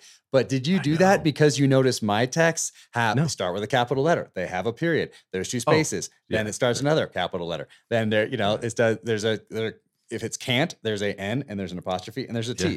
Like, did you notice that So, about my text? Did I I, write I know that I just I know would that this, write? yeah, this aspect of you, I know, I just know because you know the human mind where I'm like, I know he has to be recognizing these. Don't let Um, it bother me though, because it's so common. No, so I don't. I'm not trying to do it me. to That's bother why I you. I'm That's just, why I didn't for take me, note of it. I just kind of giggle and I'm just like, ah, this isn't even this isn't even the proper there, but I'm putting it in Oh, there. That one. That one's. Um, yeah, that's a yeah, one. right. I do Uh, know. there's a song. I don't hold it against anyone. Uh, for There's- anyone that's uh, listening right now. There's a song that's out there from years ago. There's a song that someone sings that has the improper use of a conjunction or that drives my wife insane. She's like, I cannot hear that. Um, but no, what I was talking about before was being a fan of the Mack Bolans and the Phoenix Forces and all of those things. Uh, when I was at the organization involved in weapons programs, uh, I had the ability to go like, huh, uh, hey, can you bring out a Beretta 93R, please? Nice. Because Nice. They had it when somewhere. are you gonna when are you gonna get to shoot that? That's rad. And you're like, oh yeah, there you go. Um, and you'd be like, okay. And you're like, well, we're gonna, you know, it's just part of a Yeah, weapons check it out. familiarization. Right, right. Yeah, I got to teach people about familiarization with weapon systems. Maybe you run across this in the field. So let's shoot a Beretta 93R. Let's run that MP5 from maybe the the briefcase. Um, so all of those things, nice. the little kid in uh-huh. me You was got able to shoot them. Yeah, you just write up a lesson plan and Oh, you're like, well, so here's great. why. Here's why this works. Like, this is why we're going to need one of those. That's they're like, fantastic. oh, okay. You're like, well, I mean, maybe a, pa- a pallet of ammo. Yes. oh, that's perfect. Uh, I'd like to go back Yeah, through those and uh, and pick out the different weapon systems and those pictures they used to have of them Uh-huh. In, the, back, in the back cover. Uh huh. right? Yeah, everyone had Yeah. something cool in there. Um, I'm actually have I have someone looking for uh, number one all the way through. I think when they changed that artwork, when they changed from the Gil Hibben artwork, might have been like let's say 1990, whenever that was. But there was a distinct 19 like 69 ish, 70, Mhm. 72, 73. And then there was a shift. And then the early 80s, there was another shift artwork with Gil Hibben taking it over for those books. Um, and probably a couple other people as well. But they had a similar look until they switched at a certain point. I think early 90s, not positive, but have someone Yeah. looking for the whole entire collection, uh, perfect condition for me right now. So I can go back and look at those, uh, all those weapons in the I back. saw and- one. Uh, Did I saw a The full collection, once. Yeah. Yeah. Nice. So I was a law enforcement technical advisor on a film that was shot up here in the 90s Oh, nice. and What was it? uh, delivered. Delivered. So delivered Ron Eldard, Uh-huh. the actor from ER, Huh. is married to Julianna Margulies. He played Mike Durant in Black Hawk Down. Oh, wow. That guy. He was also an astronaut in like one of the Okay. astronaut movies. So anyway, it was about a pizza delivery guy who a serial killer follows him and knocks off every person that he's delivered pizzas to. So it looks like it's him. That actually sounds wasn't like a great uh, yeah, idea. It's it's Not for serial killing, but for a book or something. no noted. Um, so anyway, uh, one of the production people had a cabin up here by Snoqualmie Falls. Hmm. and we went over there just a random hey we're gonna have a like side meeting that kind of a thing over a weekend and down in the downstairs part of this big a-frame cabin uh, was a wall Of, of all of them. every single one of the Mack Bolan. And I- and I wandered down the spiral staircase, turned around, and I saw that wall. Oh, they and I exist. stayed stayed there for two and a half days, Nice. and uh, would just come down and grab stuff and go upstairs and read it. And you know, it was yeah, it was interesting. There was a guy. There was a guy at the organization when I was there that was got jammed up on some side stuff, and one of the things that they had mentioned was like, "Hey, this guy's trying to run his own, you know, like trying to run his own Mm. team." So Mm, I bought I bought him a Phoenix Force that's hilarious. copy number one and That's gave it to him and was like, "Hey, it's like Phoenix Force." And so then he knew it. He was like, "Yeah." He's like, "They think I'm trying to do my." so that was the the running joke was every six months or a year. You know, you go out to your car to leave, and there's like a copy of a Phoenix Force Oh, book and something, and it was yeah. You do. I, you do love the gift giving. I that's, I love it. I'm looking actually right here. I I've tried to track down original Mack Bolan artwork. Um, so I have a uh, Cohen right here. It's a mashup, really. Mack Bolan from Stony Man. Um, it's uh, but it's all original. It's Stony Phoenix Man Force doctrine. and uh, Enable Team together right here. So I have that uh, that right here. My uh, my wife got it framed for me a couple Christmases ago. I posted it on That's cool. on Instagram, but I've been looking for the other cover art because it exists. It's out there. And uh, you know, these artists are getting a little little older and they they sell off Mhm. parts of their estate or, or put up for auction or, or whatever. But uh, I think I just missed the original artwork of individual covers. Um, but I'll be looking. I'll be I'll Yeah. be uh, I'll be looking. Like Evan Hafer got the original First Blood, which I just put away. I had David Morrell on the podcast. Uh, we're gonna we're gonna drop that podcast in May during, on the 50th anniversary of Oh, First wow. Blood publication. Oh Um, wow. But uh, the paperback, Evan's wife found the original artwork on eBay not that long ago, Ah, and he has it at the at the office down here in Salt Lake. Um, amazing, incredible, man. I know Yeah. you know, you know, Evan. Um, I missed time. the chance to pick up original artwork from Argo. Oh wow, So the movie Argo that Mhm. came out while they were filming it, there was a there was an ad in a organization newspaper, Hmm. like a newsletter that goes around of like, hey, this is for sale on base kind of a thing. Huh. And one of the employees was like, I have original artwork. oh cool. And we were in the middle of doing other stuff. So you're trying to like call people Yeah. and you're like, oh, does this have to be like, you know, can I text you? Does it got to be on a secure line? Like how are you how are you gonna get this? And I I missed it, but it was one of those where right next to an ad to buy a bicycle or take over payments on a guy's bass boat, That's awesome. person had put in like, hey, you know, here's fifty dollars each for these things that I've had since the operation wow, back in the 80s. Oh, that's and this is original artwork. They used it in the film again dang. To be that's able to crazy. reference it. And I was like, that'd be a neat thing to have, you know, like on a Yeah. shelf. Yeah, missed it. I have an and, original. the, and the bass boat. Didn't get the bass boat either. So, so- Didn't take over those payments. Uh, I do have it's in the other room. The uh, an original wanted poster for uh, Bin Laden, not a not a reprint, you know, after the Right. fact, but an Mhm. original one from '98, I want to say. So I have that framed in the uh, in the other room. But uh, I love those the the pulp artwork on on Pulp Fictions from the '60s and '70s and '80s is just awesome. I just Yeah. I just love that stuff. It's yeah. it's so inappropriate today. From uh, yeah. for, you probably couldn't get that. You couldn't get that past the people probably today if you were like, this is what I'm thinking. Yeah. no, but I actually know. do want to do a uh, uh have someone make up pulp like if it was 19 let's say 68 or 1973 or something and my books had come out back then, I want to commission someone to do a cover in the style of those times and see what they come up with. I think that'd be uh, Yeah. that would be I think it'd be cool. Pretty cool. Yeah. Yeah. Um, I'd buy one. thank you, thank you. Yeah, no, that's, I, I I love that stuff. Um, I do want to ask you about life saving medal, medal of valor, and law enforcement medal of honor because I know you won't talk about it unless I I ask you um, I specifically. Like what? Uh, But you have. what uh, what happened that uh, in those situations? Are those incidents uh, from your time in law enforcement that stand Yeah. out in your head? Um, Yeah, they were all the same day. Oh wow. Yeah. What- what happened? so uh, yeah, so like I talked about before, small town. Uh, June sixth of that year. So we worked. Um, I was working day shift at that time, so my shift started at six a.m. and went to six p.m. The night shift guy, obviously, six p.m. to six a.m. He lived at the end. So so where we're located is a small town that's attached to one of the San Juan Islands area type thing. So Camano Island. He lived out on the end of Camano Island. So we had decided and worked it out to where instead of rotating at six, which would put him behind a school bus driving down an island for the next hour, uh, we would swap at five thirty, and everybody was fine with it. Things were good. So um, my dad had uh, talked about uh, retired out of the Seattle Fire Department, had been involved in all of the things for the 30 years that had gone on there. So one day back in May of that year, we were, my wife and I were at his house with my mom, and we're all just hanging out, grilling food. And I said, Hey, you know, I work in the morning, early morning, and we're a bedroom community to, you know, Boeing and Everett and Seattle one of these days somebody's going to wake up in the morning and their neighbor's house is going to be on fire what do you do?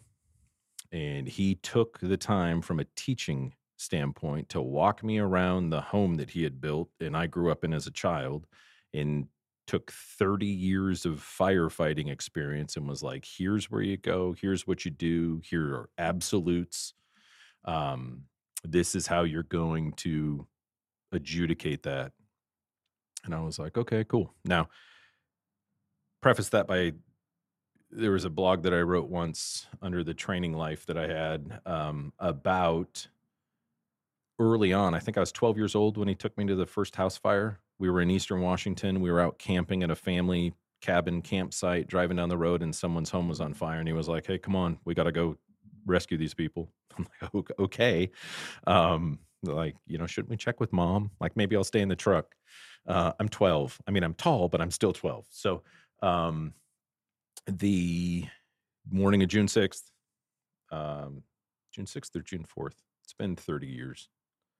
Um, so at 5:36 a.m., so 6 minutes after we rotate and swap duty roles, he's up in the shower, I'm down working. They tone out a fully involved house fire with subjects trapped inside. So uh, that one of the issues we have as a small town is a volunteer fire department. So there's a delay in how those things are going to work.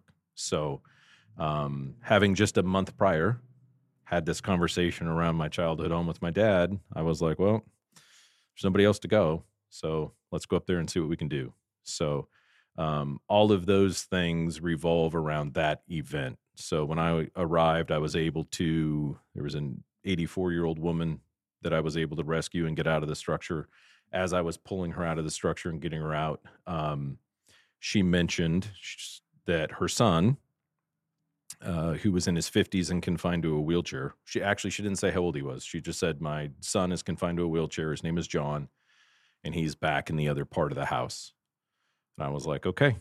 So it's difficult to articulate how that becomes your problem, but I think you understand in a service piece that is now your problem right? That's your next task is you're gonna you're gonna go deal with this.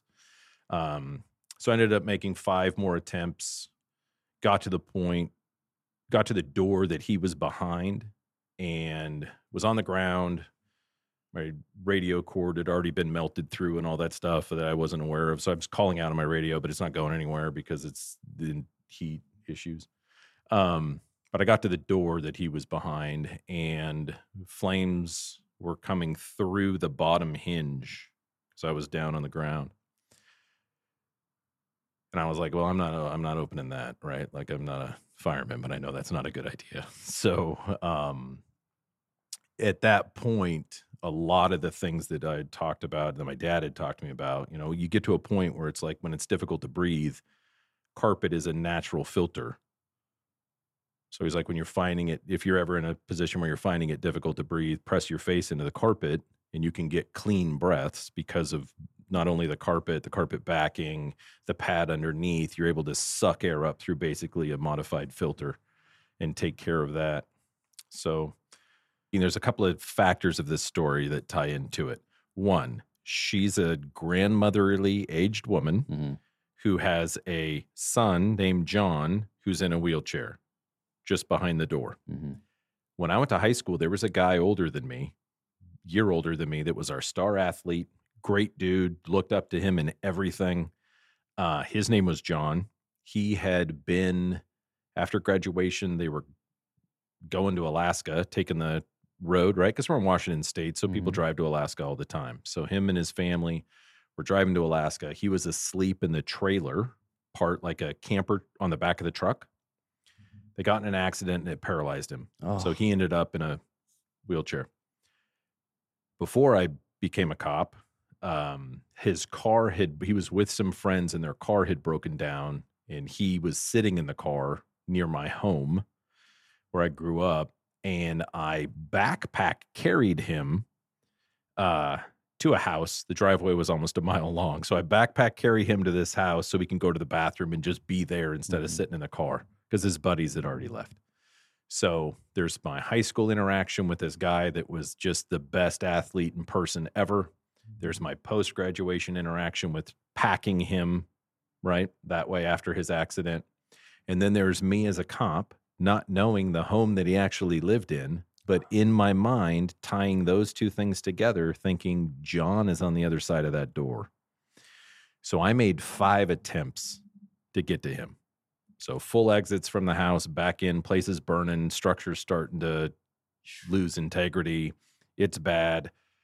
I see the door, hinge line, there's flame, and I'm like, man, it's over.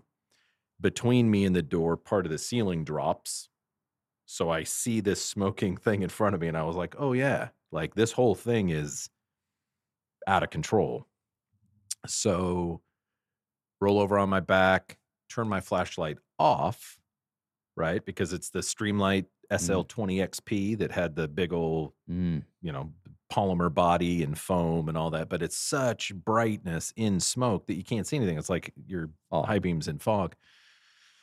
So once I kicked it off, I could see up in the ceiling just the tendrils of flame. Just it was it, it was to this day one of the most naturally beautiful and mesmerizing things I've ever seen. It is entirely captivating to see that living thing yeah. like just work like just consuming and working and doing that. It was it was and then the voice in my head was like hey man you're gonna die in here. Mhm, like you need to go. So rolled over took another breath ended up getting out when i got out the fire department was arriving i ended up in an ambulance going to the hospital so i Smoke inhalation. yeah, all of that, smoke inhalation, heart rate, like all that stuff was bad. So I wake up in the hospital later and I'm bawling because John died, right? And in my mind, I haven't separated, like it's the John that I know.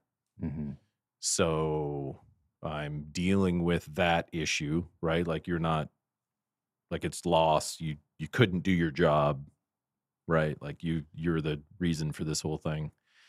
So one of the docs says, "Hey man, it's okay. He had a good life." And I'm like, "No, he didn't." Right? Like he's he's not much older than me. And they're like, "Well, what are you talking about? The guy's like 54 years old." Mm, And then I have this realization like, "Wait a minute. uh, Like I'm knowingly sacrificing this stuff for someone that I think is someone, Mm. and it wasn't. It was somebody else. no kidding. So like wipe the smoke and tears from my eyes, and I'm like, wait a minute, it's not, it's not the guy that I know. Like it's just a real, real stranger. Yeah. Um, so years later, probably within the past nine years, maybe, I found him, the John that I know. Yeah. And I went up, hung out with him, and I was like, let me tell you a story about when I went to save your life. And it wasn't you. Wow. Right. And and so I share with him the whole thing Yeah. and we're laughing and crying about it and having this whole and I'm like, man, I'm I'm like, I know that this thing needs to be done from a service standpoint. Right? Like I'm here, I'm the one to and I'm like, and then it's not even you. Yeah. So I was and he was like, you know, uh sorry, I guess. You know, like oh man, that's so yeah. Jeez. Um so yeah, so then it gets into um that's the life-saving medal and the medal of valor. So the medal of valor is the highest award you can receive from your department. Mm, Um and then during this event, so like I said, we're a bedroom community. Everett Naval Station is 30 minutes down the highway. during this thing at 5:36 in the morning, um, in the middle of it, a naval officer comes out of his house to go to work, sees what's going on. Apparently, from his vantage point, watches me make these trips back and forth into this place. And he came in later, and this was all told to me later. He came in later and gave his account of what he saw that morning to my own leadership Wow. staff and was like, "Hey, man, I don't know who that guy is, but this is what I saw." Wow. Um, so then I was put in for on the state level. They do a law enforcement medal of honor that's awarded. It goes through Wow. like state congress and the governor awards it. So I subsequently received that. The thing that's important to me about that is not so much that that happened, but that the year that I received it, they awarded 13 of those and nine of them were posthumous. So those are the guys that legitimately are like, "Hey man, this is this is the sacrifice and service that those officers did." You know, I just did my job standpoint. So, Incredible. Jeez. or the fireman's job because they didn't show up. but- Yeah. So the rivalry between police Yeah. and fire, I hold pretty, pretty steady. Yeah. So- well, you got both in so your my- blood, you know. Yeah. Um, so after all those years at the agency, then jumping back there, um, developing those skills, shooting a ton, um, those friendships, uh, people that we both know. Um, when do you decide to to get out and and move on? And do you is- do you do you We want to start decided it. ARES like right away, or is it like something that Well- happens a little bit after? What's that? No, what's it that was story? Why did you Why did you move out? It was quick. So uh, it was time to move on. We both felt that.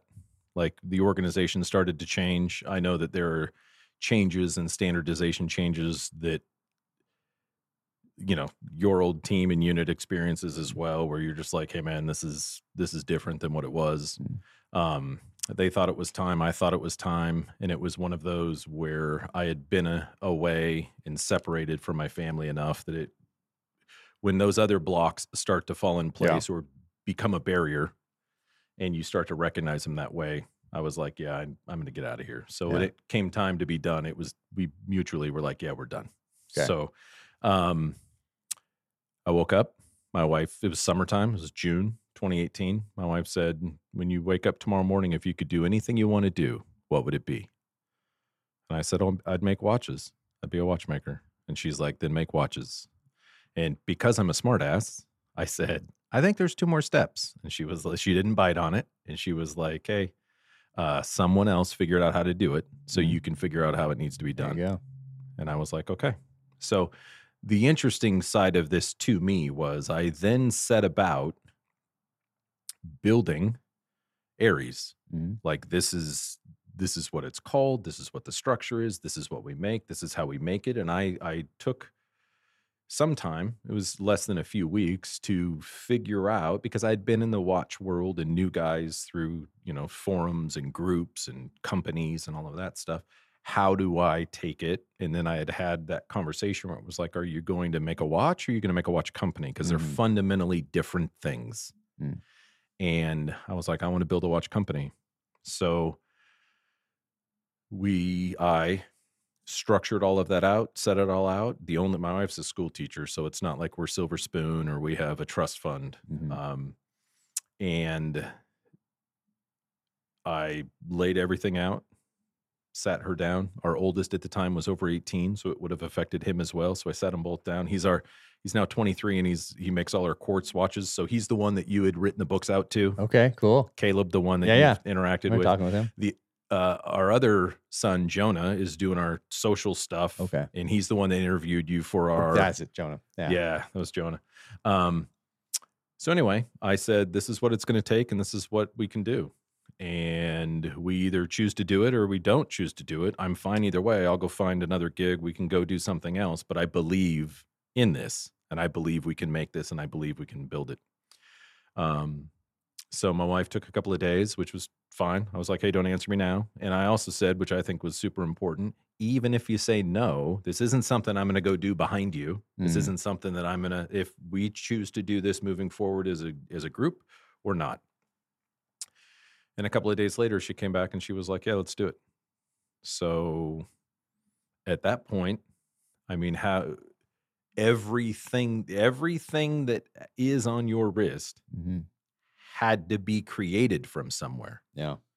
So the design had to come from something. We had to cut it from something. We had to make it. We had to the the box has to be depicted. So eh, all of that and and interestingly enough, now in our corporate space, in our office, the ARES Clubhouse, basically that we built here, this is when people walk in here. The way that I describe it easiest when I talked about how hey, the podcast to me is therapy. Mm, This is how my brain translates what a space looks like. mm.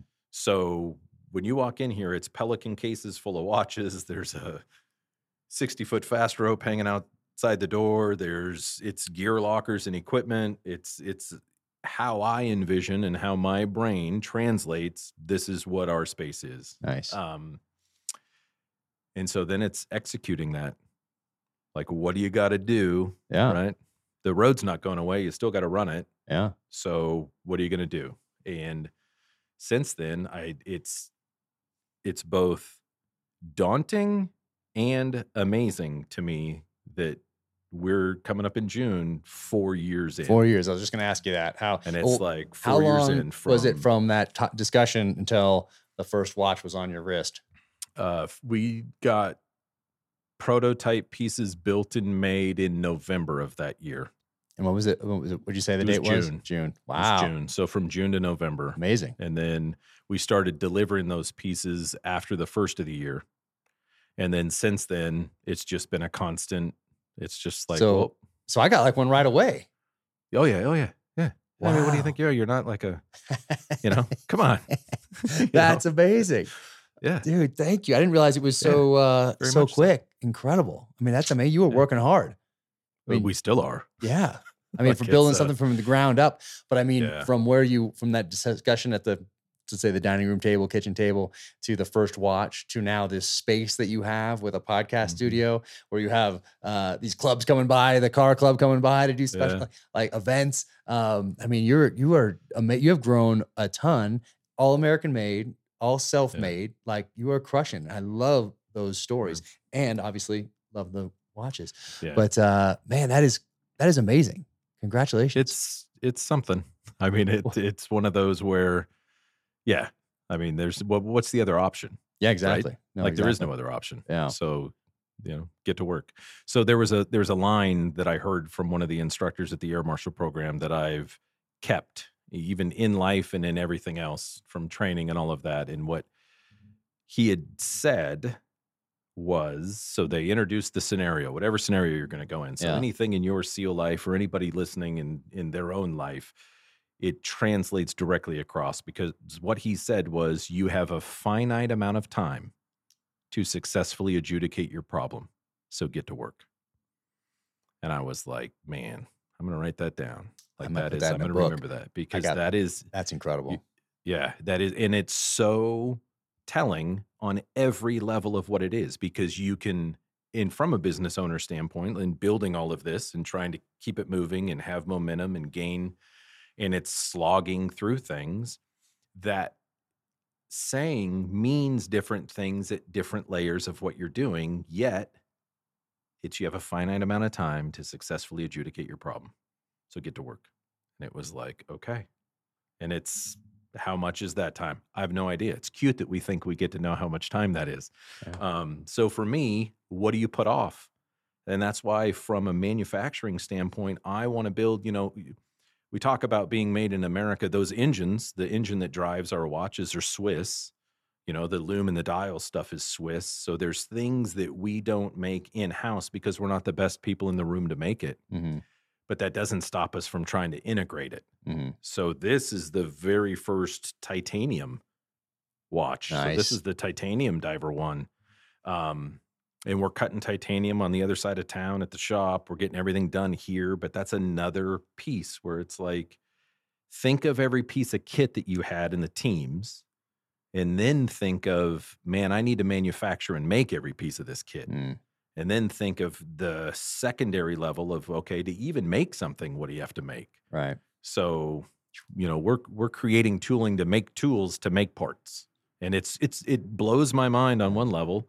And then on the other level, it's like, well, yeah, what else are you going to do? There's nobody here that's going to just, you have a finite amount of time to get it done, man. So go to work. Oh, like, well, man. guess we're going to go to work. I think you're gonna like it when I send you in the Um, blood here soon. Um, there's a uh, there's a watch time component to the whole thing, a passing on of uh, of wisdom from one generation to the next, and of course, it centers around a, a Rolex Submariner bought Yeah. in Saigon in That his dad had, but it was stolen by that guy. Yeah, yeah, yeah. Yeah. He gets it back, and then now, but it's coming back in um, here, but more from a uh, you know the standpoint of uh, of time and how you spend it. But I love that that uh, that line. I'm gonna have to incorporate that into a, a future novel somehow. But it's close to what I what I created without having heard that from you Yeah. uh, for In the Blood. It really captures what uh, what I was going for there. But um, that's awesome. I love that.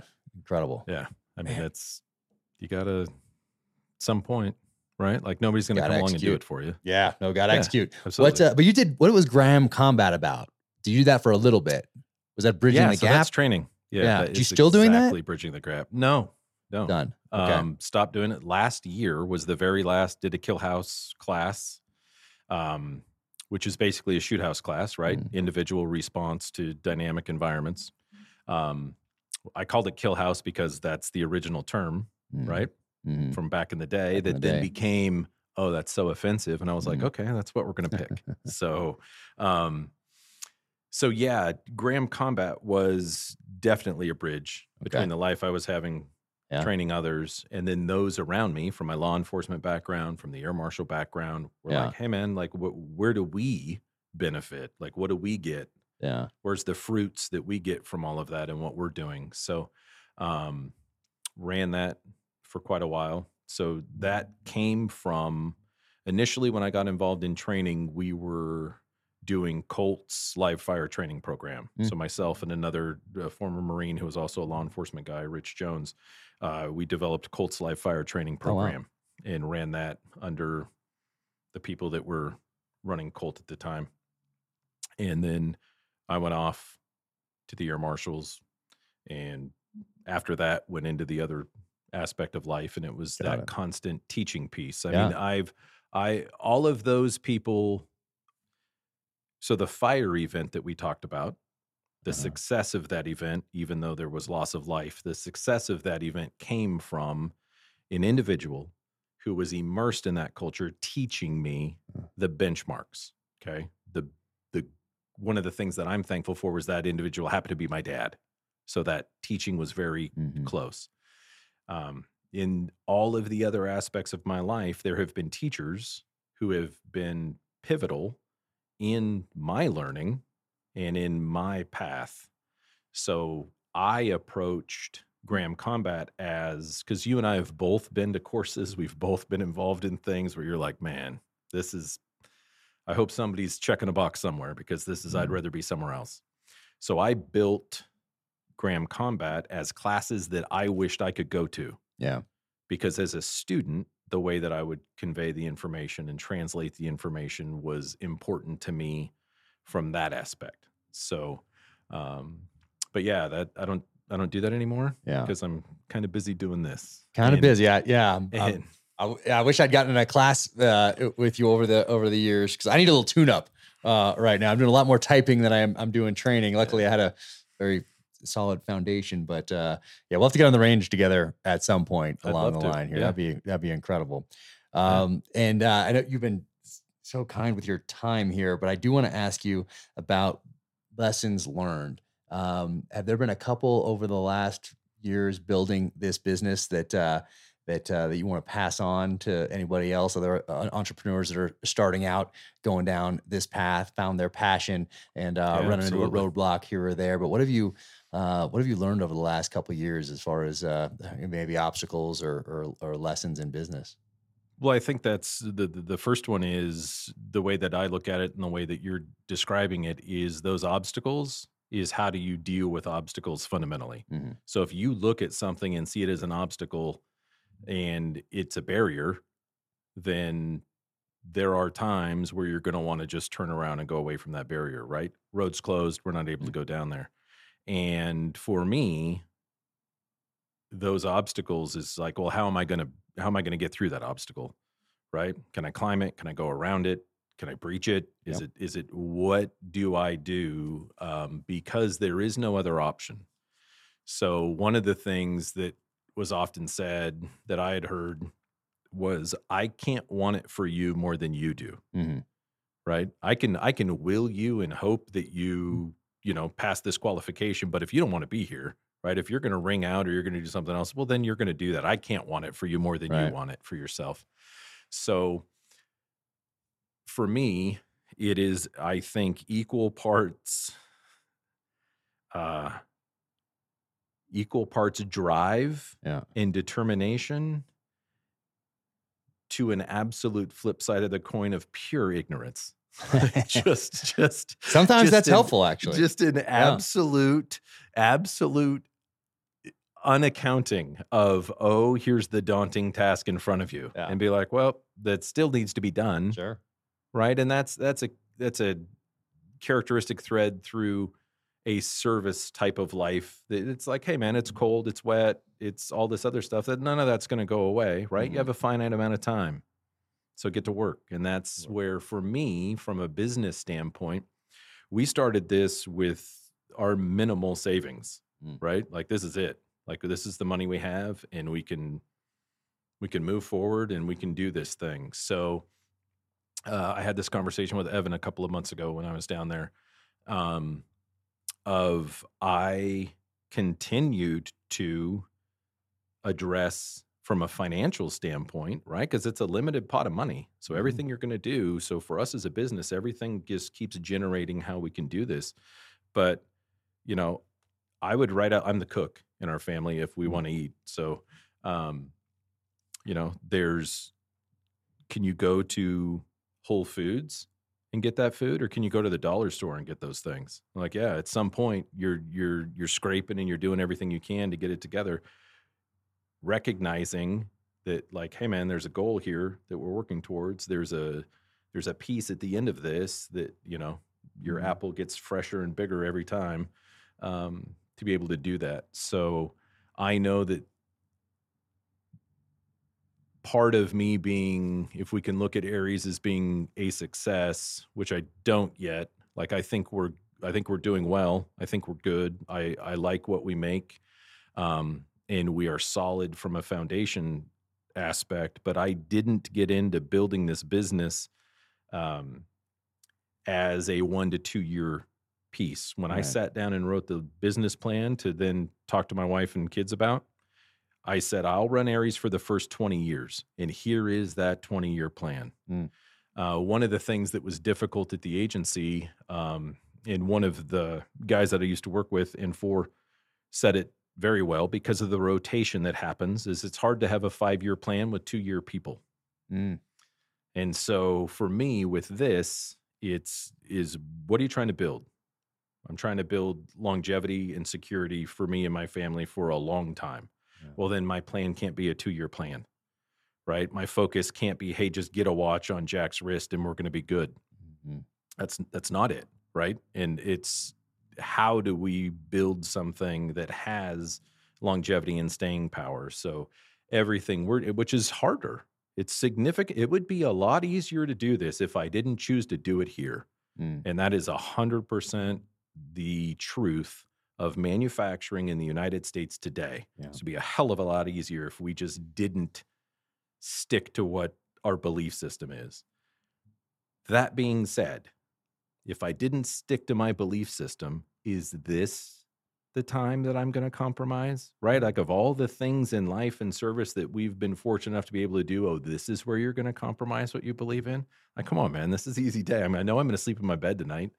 Um, I know I'm going to have a good lunch probably. So now is not the time to start sacrificing what we do. So, um, the only person that's going to believe, the only person that believes legitimately at the end of the day, you're going to be a writer and write that book, Jack, was you, Mhm.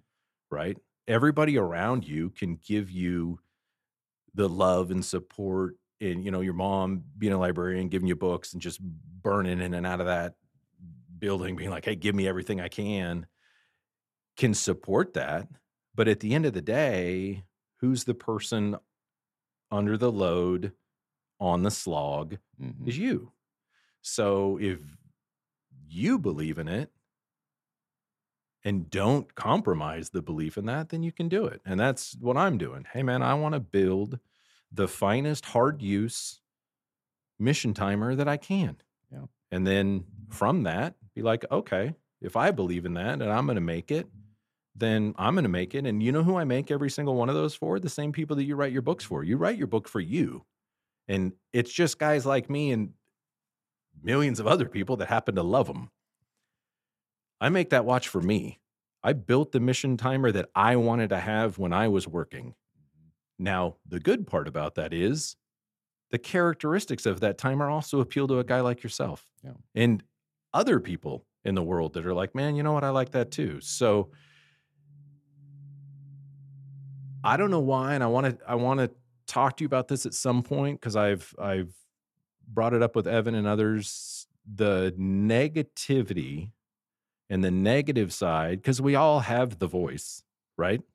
We all have that voice in there that is just at times jawing away and can be daunting and be like, hey man, it's a lot easier to quit this than it is to keep going. Mm. But is it? So typically it's the the quitting aspect of it or the the listening to the voice that's negative and telling you you can't do it it seems like the easy fix at times the hard one is being able to contain that and continue to go. So um, for me i just know that there is no other option. Nothing else is putting food on the table. Um, i could go do those other things but those things either take me away from my family or take me away from the things that i you know want to to do at this point in my life. Mhm. so I'm curious, how do you manage and mitigate that? I know one of the things you do that we talked about, and I love when you do it, is read the negative review side. But you know, there's also that piece that I don't know, I'll let you talk about it, but I, I just think that each one of us, regardless of whether you're you, which is amazing, by the way, um, or me and doing what we're doing here, or just the casual listener in their own life of dealing with like the, you know, the struggle of it's when someone else echoes that voice that we all have of be like, hey man, maybe we should just back out of this. How do you stay on path with being like, nope, I'm going to take you and I'm going to silence you a little bit. And I'm going to tuck you away and I'll deal with you at another time. Yeah, I guess I never really thought of it that? in uh in those terms before. You know, there's of course little discouragements that we all have. There's Mhm. things you did hit, of course, but that's expected. I ne- never Yeah. let it be a surprise that hey, someone's gonna hate my book and gonna write a horrible review, or someone's gonna write a review and not even have read it just because they think they know a political view and they want to just hurt me. You know, yeah. that's just don't let that be a surprise. That's just a part of the world that we're in. And life's gonna throw hard things at you. Like you're gonna have setbacks. You're gonna get hit. You're gonna hit hard. Um, that is a part of life. It has been a part of life from the beginning of time until now. So don't let it be a shock when it Mhm. happens to you. Um, and then, so what are you gonna do? You're gonna sit there and think about how hard life is. Right. It's hard. Like it's already Yeah. there. You already know Yeah. that. You already know you're gonna get hit. Um, so when that happens, how long are you gonna then stay down? Okay, you can stay. You can take a breath. You can get knocked down. You can. That's what I like That's about okay. it though is, yeah, You know, you can, that's, is when okay. you say you could take a breath. yeah, take okay, a breath. man, you got time to, Yeah. Yeah.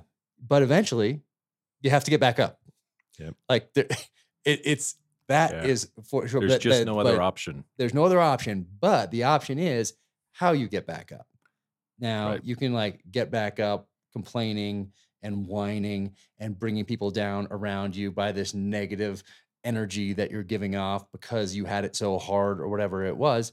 Or you can get back up and be an example to those around you, however large or small that circle is, whether it's a wife, whether it's a wife and one child, whether it's a wife and three kids, whether it's a wife and three kids and one friend, whatever it is, uh, or 35 million people today for people that are out there that have these social followings on online uh, that you couldn't have had 40 years ago, 30 years ago. Um, so that's the choice. That how you get back up, and that's what's important, and that's what defines your character, um, and that's how you inspire those around you. But that's a choice. You get to choose. Either way, you get to Right. choose whether you can get back up, stumbling and crying and whining and being negative and not helping those others around you, or you can get back up and and choose to get back up in a way that helps those around you in your circle, however large or small that is. Um, so that's the choice. Uh, I think so that at goes- in those terms. And I think that goes directly to the question you asked me about like what advice would we give to a new entrepreneur or somebody starting their business is exactly that. It's how you're going to do it. Hey man, this is the character and this is the way that I'm going to move it forward and this is what we're going to believe in. And then I'm going to continue to do those things whether or mm-hmm. not, right? Like however the sea is, the sea's the sea, man. We're not going to change it. So it's like is it just going to be are we in an easy part of the journey or a hard part of the journey? Um If you're an easy part of the journey, uh, that's time to prep for the times when Yeah, it's gonna, when the your- storm's coming. getting- That's Yeah, that's start time to prep your- for the storm. Isn't in the middle of it. Take some notes Yep. when you're in the middle of it, Yeah. uh, so that you're better next time because another storm is coming. Uh, you but- know, and that's not just that's uh, you know not being paranoid. That's just being aware, prepared, good example. Uh, you know, all those all those sorts of things, which just makes And then sense. and then how do you how do you perceive those we had one of those pretty significantly in this past year of trying to get our manufacturing done in house there's a local we're in the pacific northwest right? There's a lot of aerospace and defense Mhm. companies up here. So there's a local one that we had gone to that started cutting all of our components here. So those main components of that case and all of those big steel pieces on your wrist we were cutting closer to home which is exactly what i want right? Ideally i'd want them in my same building that i'm in right now but we'll start getting we'll get there baby steps Nice. um and we ran into a manufacturing problem with them that we weren't made aware of. They Mm. had done some things on their end to try to help themselves out that ended up being detrimental to us. Mhm. Um, we ended up out of 800 pieces that we were cutting, we had about an 8%, just just under 8% rate of those. So if you look at the face of your watch right now, when your bezel lines up with Yeah. 12 o'clock, um, they had cut the case in such a way because they had compromised the manufacturing integrity Mm, it was a little off. unbeknownst to us. So they had started the job, had it on the machines, and then to go do other stuff, they tore, they took our job off the machine, which you don't do when you're making Mm. something, right? And then when they came back and set it up again, they set it up wrong, and we had about an eight percent swath of that. So if you think of it as a as two cans of five five six sitting in front of you, Yeah. and you have 8% of those rounds that you don't know if they're going to fire or not because you can't tell by looking. Um, so, how do you deal with it? So, it was a problem. And what we were able to do was through better engineering and better math from our side. Mm. So, if you look at your timer right now, that 12 o'clock index point, there is a single hole drilled in your case underneath that bezel that keeps that bezel aligned. Okay. And what we were able to do through math was now we cut four holes. So within those four holes, they visually translate to one quarter minute. So now we can clock, Mm. much like headspace and timing, we can clock that bezel based on variances and variabilities from a manufacturing end. So we got a solid steel toed boot kick to the nuts. Mm. Like it was a standby to get blasted. Yeah. And then from that, we were able to be like, well, how are we going to deal with it? Right. And I'm like, well, here's a way that we can deal with it that we come out of it not only solid in what we're making, right? Through a going to a new place now, Ah, not that place. Okay.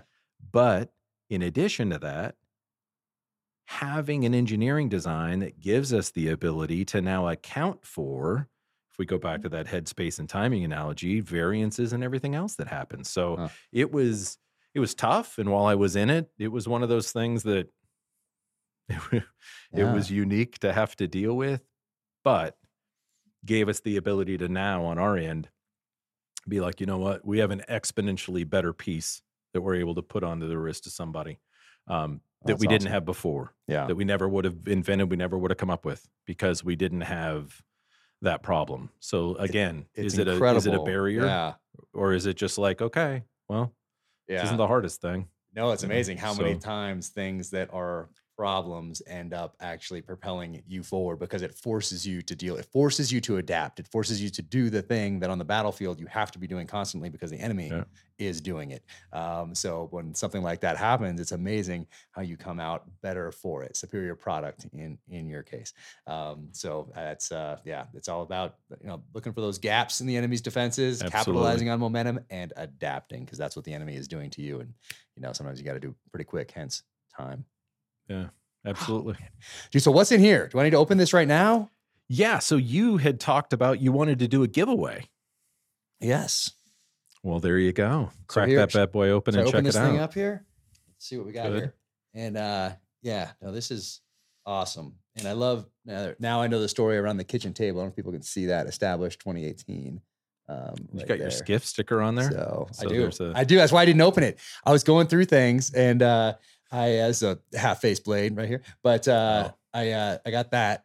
And I noticed this on the other watches too. I had there it comes it's been coming in different cases. You have had a couple like so such so so cool these different things that you've you've done. I love the creative side of this. But I almost opened this the other night because I thought you said there was two coming and like which there's another one. But uh but I almost I was just going so fast and I was almost like and I saw this and I was like wait a second. And I actually went back to our text and I was like I'm just gonna hold off just in case this isn't the one I'm supposed to open. I'm not clear on exactly which one I'm supposed to open right now. But uh let's take a look here what we have going on. Boom. But uh So this is the Oh, that thing that's right fu- this is this is the thing that's funny to me is I'm sitting here quiet with anticipation, like I don't know what's already in the box. like I like it's like oh what is it? And I'm like come on man, like this is a Oh, look at that, see? open? I don't know if people can see that. There's the SCIF tape. So I have two. I had two things I had to, to cut through there, but that was the SCIF one. I think it was this one the other night that caused me pause. I don't think this one, ca- the red one didn't cause me pause, but I got to this. I so like, wait a second. Uh, so there's a lot wait. of people. There's there's there's an there's a subsect of ARES watch users Mhm. um, who can't wear timers, right? Can't wear G Shocks, can't Mm. wear all the other electronic watches because of the environments they work in, right? Because Yeah. you can't go in a SCIF with anything like that. Like Mhm. if it has any aspect of connectivity, anybody you, you can't be in a SCIF. So guys would reach out and one of the things that they would commonly say is like, "Hey man, this is this is good in a SCIF, right? Like I can wear this in." it." And I'm like, "Yeah, it's no different than wearing, you know." Um, so then I was like, you know what? We should we should put that on there s- for people that I mean that that's one of those Easter egg pieces that means Love it. something legitimately to you. Like you'd be like, oh yeah, okay. Um, to the majority of people that don't work in and around that environment, it doesn't mean much, but it's a it's one of those little things where it's That's like, pretty yeah, cool. I love the little Yeah. things. It, it the little things matter. they do. Mhm. And then there's that pretty bag. There it is. There's the burn bag. So our burn bags, the burn bags that I grew up with, or Uh-huh. not grew up with, but professionally dealt with, are exactly those. Yes. So Um, for those wondering what a burn bag is, it was like a, a trash can for stuff that needed to be burned, essentially, or not a trash can, a trash bag that needed bag. to be to be burned. It's burned. exactly a grocery bag. So think of your now paper grocery bag. It has the red and white lines painted on it. On the bottom of it, it says, you know, classified for destruction of classified material. yeah. So when I was looking at packaging the diver ones, like, how do you do it? Right? You could, how do you package it? It's like you, and so for me, just like creating this ARES clubhouse that I'm in, when I decided to package the watch, I was like, well, I'll wrap them in a burn bag. Well, Yeah. here, as an aside, I will say, hey, Jack, you got any idea how hard it is to get burn bags? And I'm like, it's fairly difficult. So when is I, it? oh, it's not easy. So I was able to buy. You can't just get them on Amazon. I kind of figured you'd be I, able to get them on I Amazon. bought I bought a pallet of burn bags from a GSA supplier. Um, and I was still in the Connex, working out of the Connex at the house. So the delivery truck pulls up. The guy kind of like looks at the Connex, looks at me, looks at the burn bags, and is Oh, like, hmm. And I'm like, ah, I just, Like he I knew? just- yeah. well, he did. I, who knows what he knows? Yeah. Um, but yeah, we have a that and um the use of a burn bag is directed by all of those policies and procedures put in place by the Director of National Intelligence. Um, so burn bags have recently changed. Oh, really? So so now they are like a just a brown paper bag that says like classified on the side. Okay. So they don't look like this So- anymore. Yeah. So what I'm doing is as we use the stock of what we have, um, I've reached out to grocery shop bag manufacturers Uh huh. and said, I need these bags printed because um, That's awesome. to me, it's it's not good enough to be like, well, I could put some white and red lines on something. And be like, no, I want bags made that are a bag because we take a bag and cut it down to that. Yeah, So that's awesome. That's, that's the yeah. Like I said, it's those little things. It's those little. It so this is. is one we're giving away. yeah. Check the case back. See, I don't want to cut because I have to. I have to cut into it, or should I just peel this off? Just peel the sticker off, Okay. pull the strap out a little bit, and check the case back Alright, because you should recognize some stuff on the back of that. Here. Oh, man. Yep. Bam. Go. Oh, that is cool. I want to snip it and show Yeah, you should. people. I mean, right It's here. from you, so it's it's not that. I guess I don't need to keep that on there, but uh that. Oh man, dude. Is I that one? believe I believe on that tag too, the tested tag that you have right there. Yeah. I believe it. I wrote the serial number at the top. Is that Awesome. Yep. car zero one Car zero zero one. thousand? Yeah, thousand meter test. Dude, this is awesome. So some we're we're giving this one away. Yeah, you had said, "Hey, let's do a giveaway." um, Amazing. and I was, I'm always down. Like, you know that. As soon as the first text comes in of like, "Hey, I have an idea," I'm like, "Yeah, I'm down." You're like, "You don't even know what it is yet." I'm like, "That's okay." I know that was so can't be- awesome. That was so either- awesome. Going to involve cool kit, uh, cool drinks, or cool times. So yeah, know if people why would I not. Roger up? right there. You can see that tomahawks right there. Cross tomahawks with the car 001. Dude, and that's the one you wear. Those came out great. just different than um so that was the one that you wanted to do and then there was another project that you wanted to do based Yeah. upon the show coming out and i don't know if you want to chat about that or not Uh, Um, we had talked about a lot of ideas. Is that in the other, the one for the on the front? that yeah so do you want me to show you that Sh- uh, really? yeah Okay, okay hang on Okay. let me grab it dude, this is awesome. Dude, that's rad.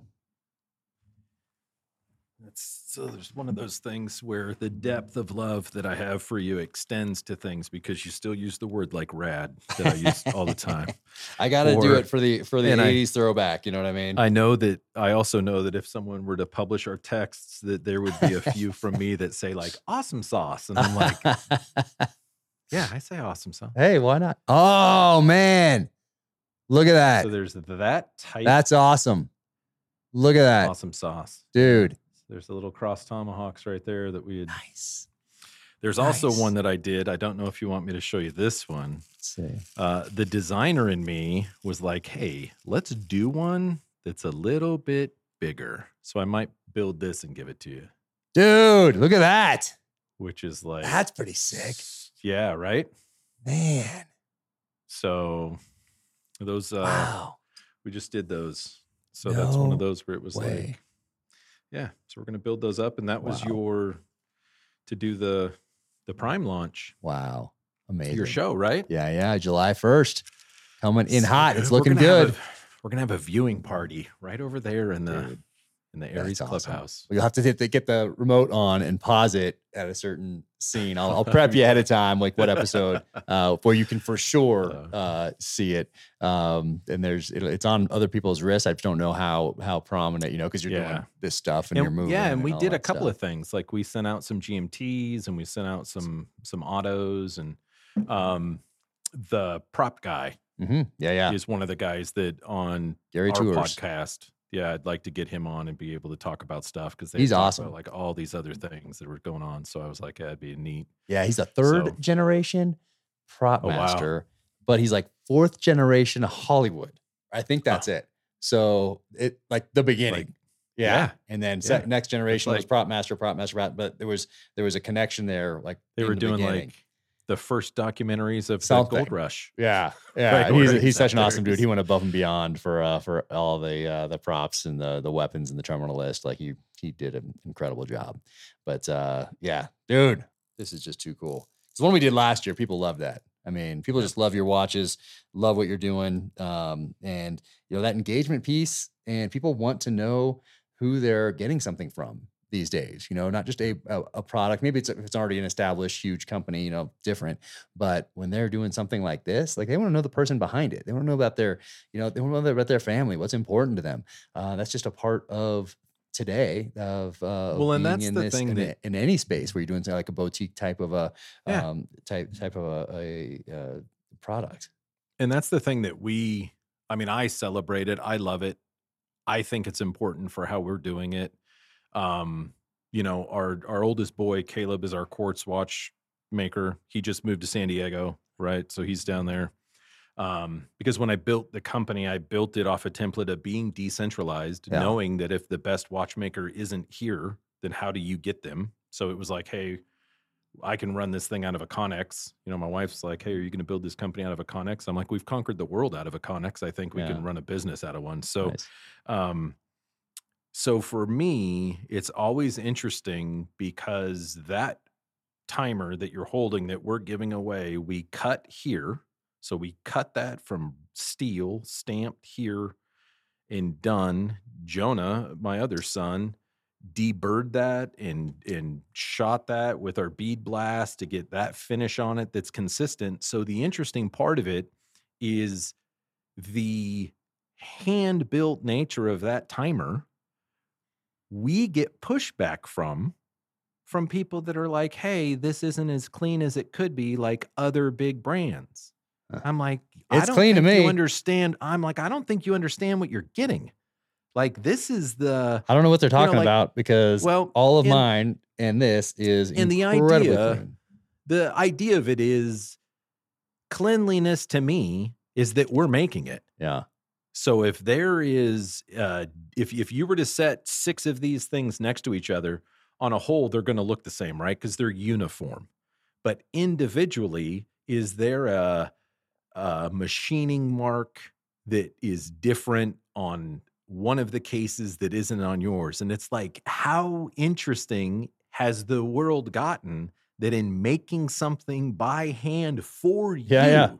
Is now pushed back against and being like, no, I want it to where you can't tell. And I'm like, Oh. well, then you know what? Maybe we're not your guy. yeah maybe somewhere else but i'll tell you what like i Yeah. have t- four of them now here in front of me and uh this is awesome i love this one also that has the the red secondhand uh Yep. love that i mean they all look incredible and i wouldn't i would never have looked at one and uh been like oh look at there's a something wrong or this is different Yeah. like there's Well, see, and I think that's the difference. I think that's the way that you, as an individual, and I, as an individual, and a lot of people that enjoy us and the things that we make and create, approach tools and kit. Where you know, it's like I've I've not I've never looked at anything that I've bought under ten and twenty power magnification. yeah and yeah called called trying to find that- something yeah made the backpack and was like hey i think you're an asshole like this Ugh. is it's ridiculous so for me it's just like hey man it's a tool and just like in an armory go run that tool we Mhm. make that here so you can go utilize it go run that thing as much as you can and if at any time it needs to come back and we retune it right it needs to get like things you're Mhm. familiar with if it needs to get rebarreled if we need to put something else on it if we Mhm. need to do all these other things then we do them and that's the to me the idea behind how we implement our timers hey Yeah. man they're supposed to be crushed like like take joy in the fact that your life isn't being lived under the sacrifice that other guys are, are doing with it. And they're and that's the thing is i never hear from the guys Mhm. right? It's like the review thing that Yeah. you talk about. Like Right. you read the bad ones right. the millions of people Yeah. that are like just you know blessed to even read it yeah. are excited about it right? It's the yeah so i enjoy it. I, I love it. I love we all love it here. It's Ah. we enjoy making them man they're so awesome. And gosh yeah I sincerely appreciate all you've done for me my family the country of course and i love seeing you move on into this uh, being so passionate about it and creating something that is so dang cool. And uh well, thank you. That means a lot. Well I mean, It you're an example for, and you don't even know how many people you're an example for, because there's so many people that are in government service, that are in law enforcement, that are firefighters, that maybe want to do that next thing. They're not quite sure about it, and then they see someone like you do this, and they're like, "Yes, I can do it." Like I saw, hey, I saw these guys growing up on the top of the New York Times list. I can do that too. Um, but it's just inspiring without even meaning to be inspiring to a whole bunch of, and Yeah, it might not even be watches. It's something else. It's just so- going after whatever they are passionate about. And uh, it happens to be watches in your case. It happens to be writing in my case, but it can be really anything in uh, in life, and you can get out there and crush it. And uh, thanks for leading by example, my friend. This is uh, Well, this is awesome.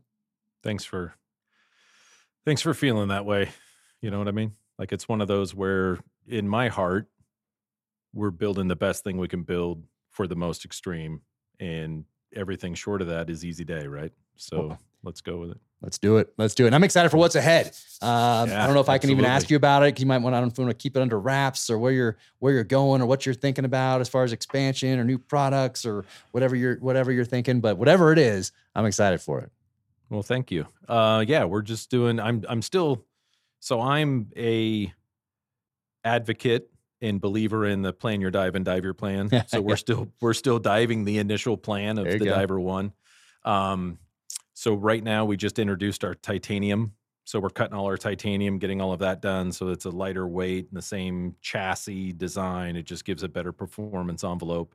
Um and then i'm i'm toying with a chronograph. So i've you go. got a safe full of chronographs in there that i would like to kick out and see Okay. what we could do um, for me, I'm still in the design stage of what does a chronograph look like if we Mhm. don't change that case very much, Right. Because I don't want to make something else, Right. Like, let's take what we got. So Got it's it. like the d- the double stack 1911 as opposed to the single. Yeah, yeah. So it's There you like, go. uh, there you go. so Well, whatever is ahead, I'm excited for it. I can't wait to see the chronograph because I do like those.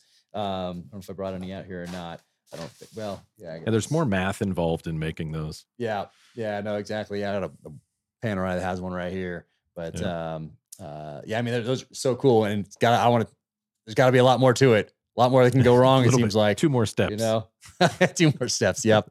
Oh man, awesome, awesome. But hey, Uh, thank you so much for everything. Uh, Thanks for having me. appreciate it, and uh, we got to get on the range one of these days soon. any anytime, man. I'll drive down. You know that. Tune up. Tune definitely need to Yeah. tune up, uh, and drive down in Land Cruiser. Still got it. Oh, yeah. Got a couple of them. How long have you had the longest? Um, oh, 15, Nice. 15 years we've been. There Yeah. So I have two 62s. Okay. One, I'm going to do a body off myself with the boys. We're going to build that up. Uh, and then the other one is uh is nicer and doesn't need that. It's the one that we kind of Okay. tool around in. It. Um, but yeah, I'm on. I'm sitting there on Craigslist all the time, and I- that that was one of the things. I don't know if I mentioned it to you. You had done a post about the Land Rover, the Defender 110, yeah, yeah. and I was sitting in bed, and you're like, "Hey, thanks to a buddy for letting me use this Defender 110." And I looked over at my wife, and I was like, "Thank God, thank God he doesn't have the Defender 110 because this son of a bitch has every car that I want stacked up in his driveway." And my wife was like, "Oh, thank uh, God, you can stop looking for your 110." And I'm like, well, "I'm not going to stop. I'm not going to stop looking." Yeah, Uh, no, there's, there's the right one out temper there. Yeah, Yeah. there's the right one out there for sure. And uh, yeah, when you're down this way, uh, next time you'll have to drop on by the house and we can take a look at the um, they, they're uh, they're replicating like rabbits around here. Oh, Yeah. well, yeah, I am I am on my way.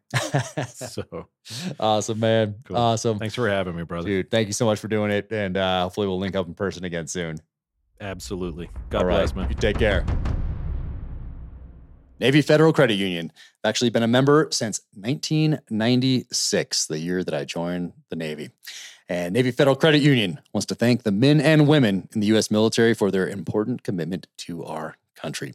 For more than 85 years, Navy Federal Credit Union has made it their mission to help people in the military community. Navy Federal Credit Union is open to all branches of the military, veterans, and their families. Navy Federal's employees are veterans and military spouses, so they're part of the community they serve, and they understand their members better than anyone. Members can enjoy an average earning and savings of $352 per year, a savings rate three times the industry average. An average credit card, APR 5% lower than the industry average, award winning 24 7 stateside member service, over 350 branches worldwide. Show your own support for our troops with hashtag mission military thanks. Learn more about how Navy Federal is celebrating the commitment that connects them to their members at NavyFederal.org slash celebrate. And I also have to read that this is insured by NCUA. Dollar value represents the results of the 2020 Navy Federal Member Give Back Study. Value claim based on Navy Federal's 2020 Member Give Back Study. Credit card value claim based on 2020 Navy Federal as low as APR averages compared to advertised industry APR averages as of December 31st, 2020, published on creditcards.com. Thanks so much. Check out NavyFederal.org.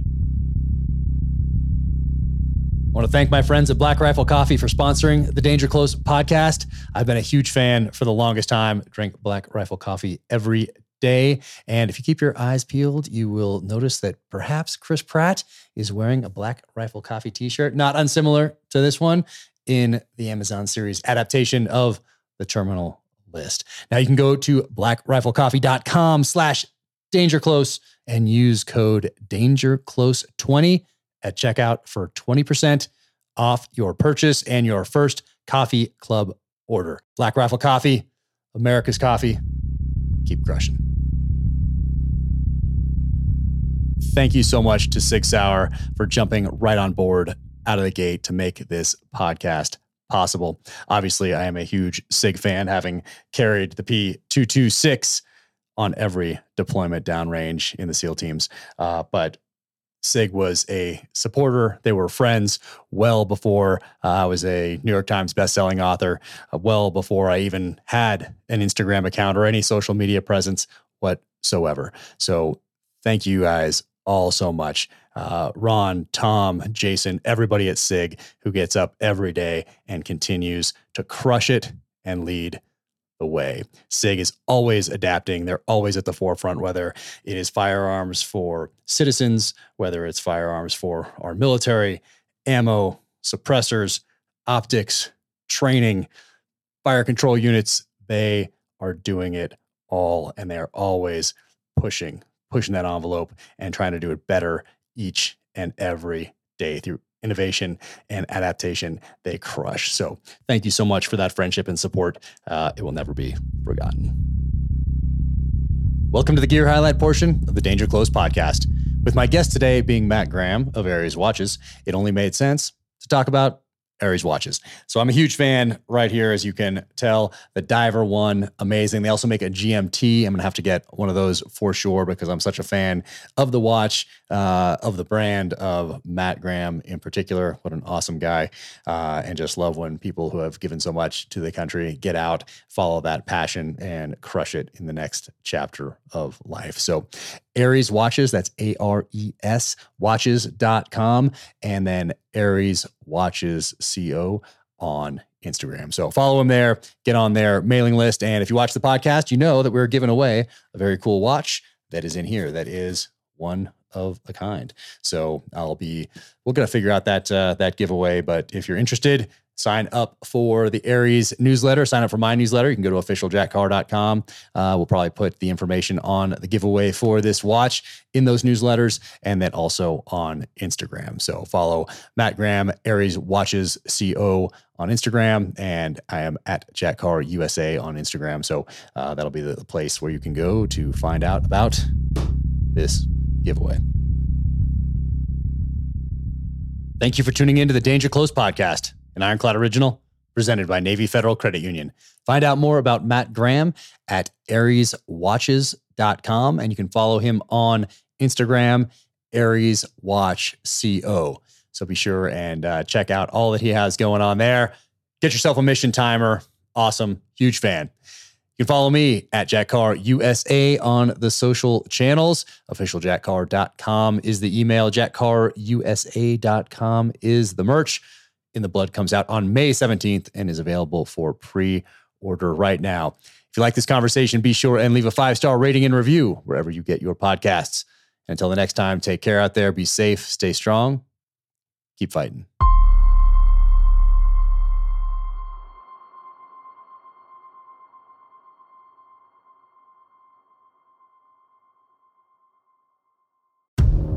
In case you missed it on a recent episode of Danger Close, an Ironclad original. Jack Carr sat down with former presidential candidate Tulsi Gabbard. Set aside all the labels.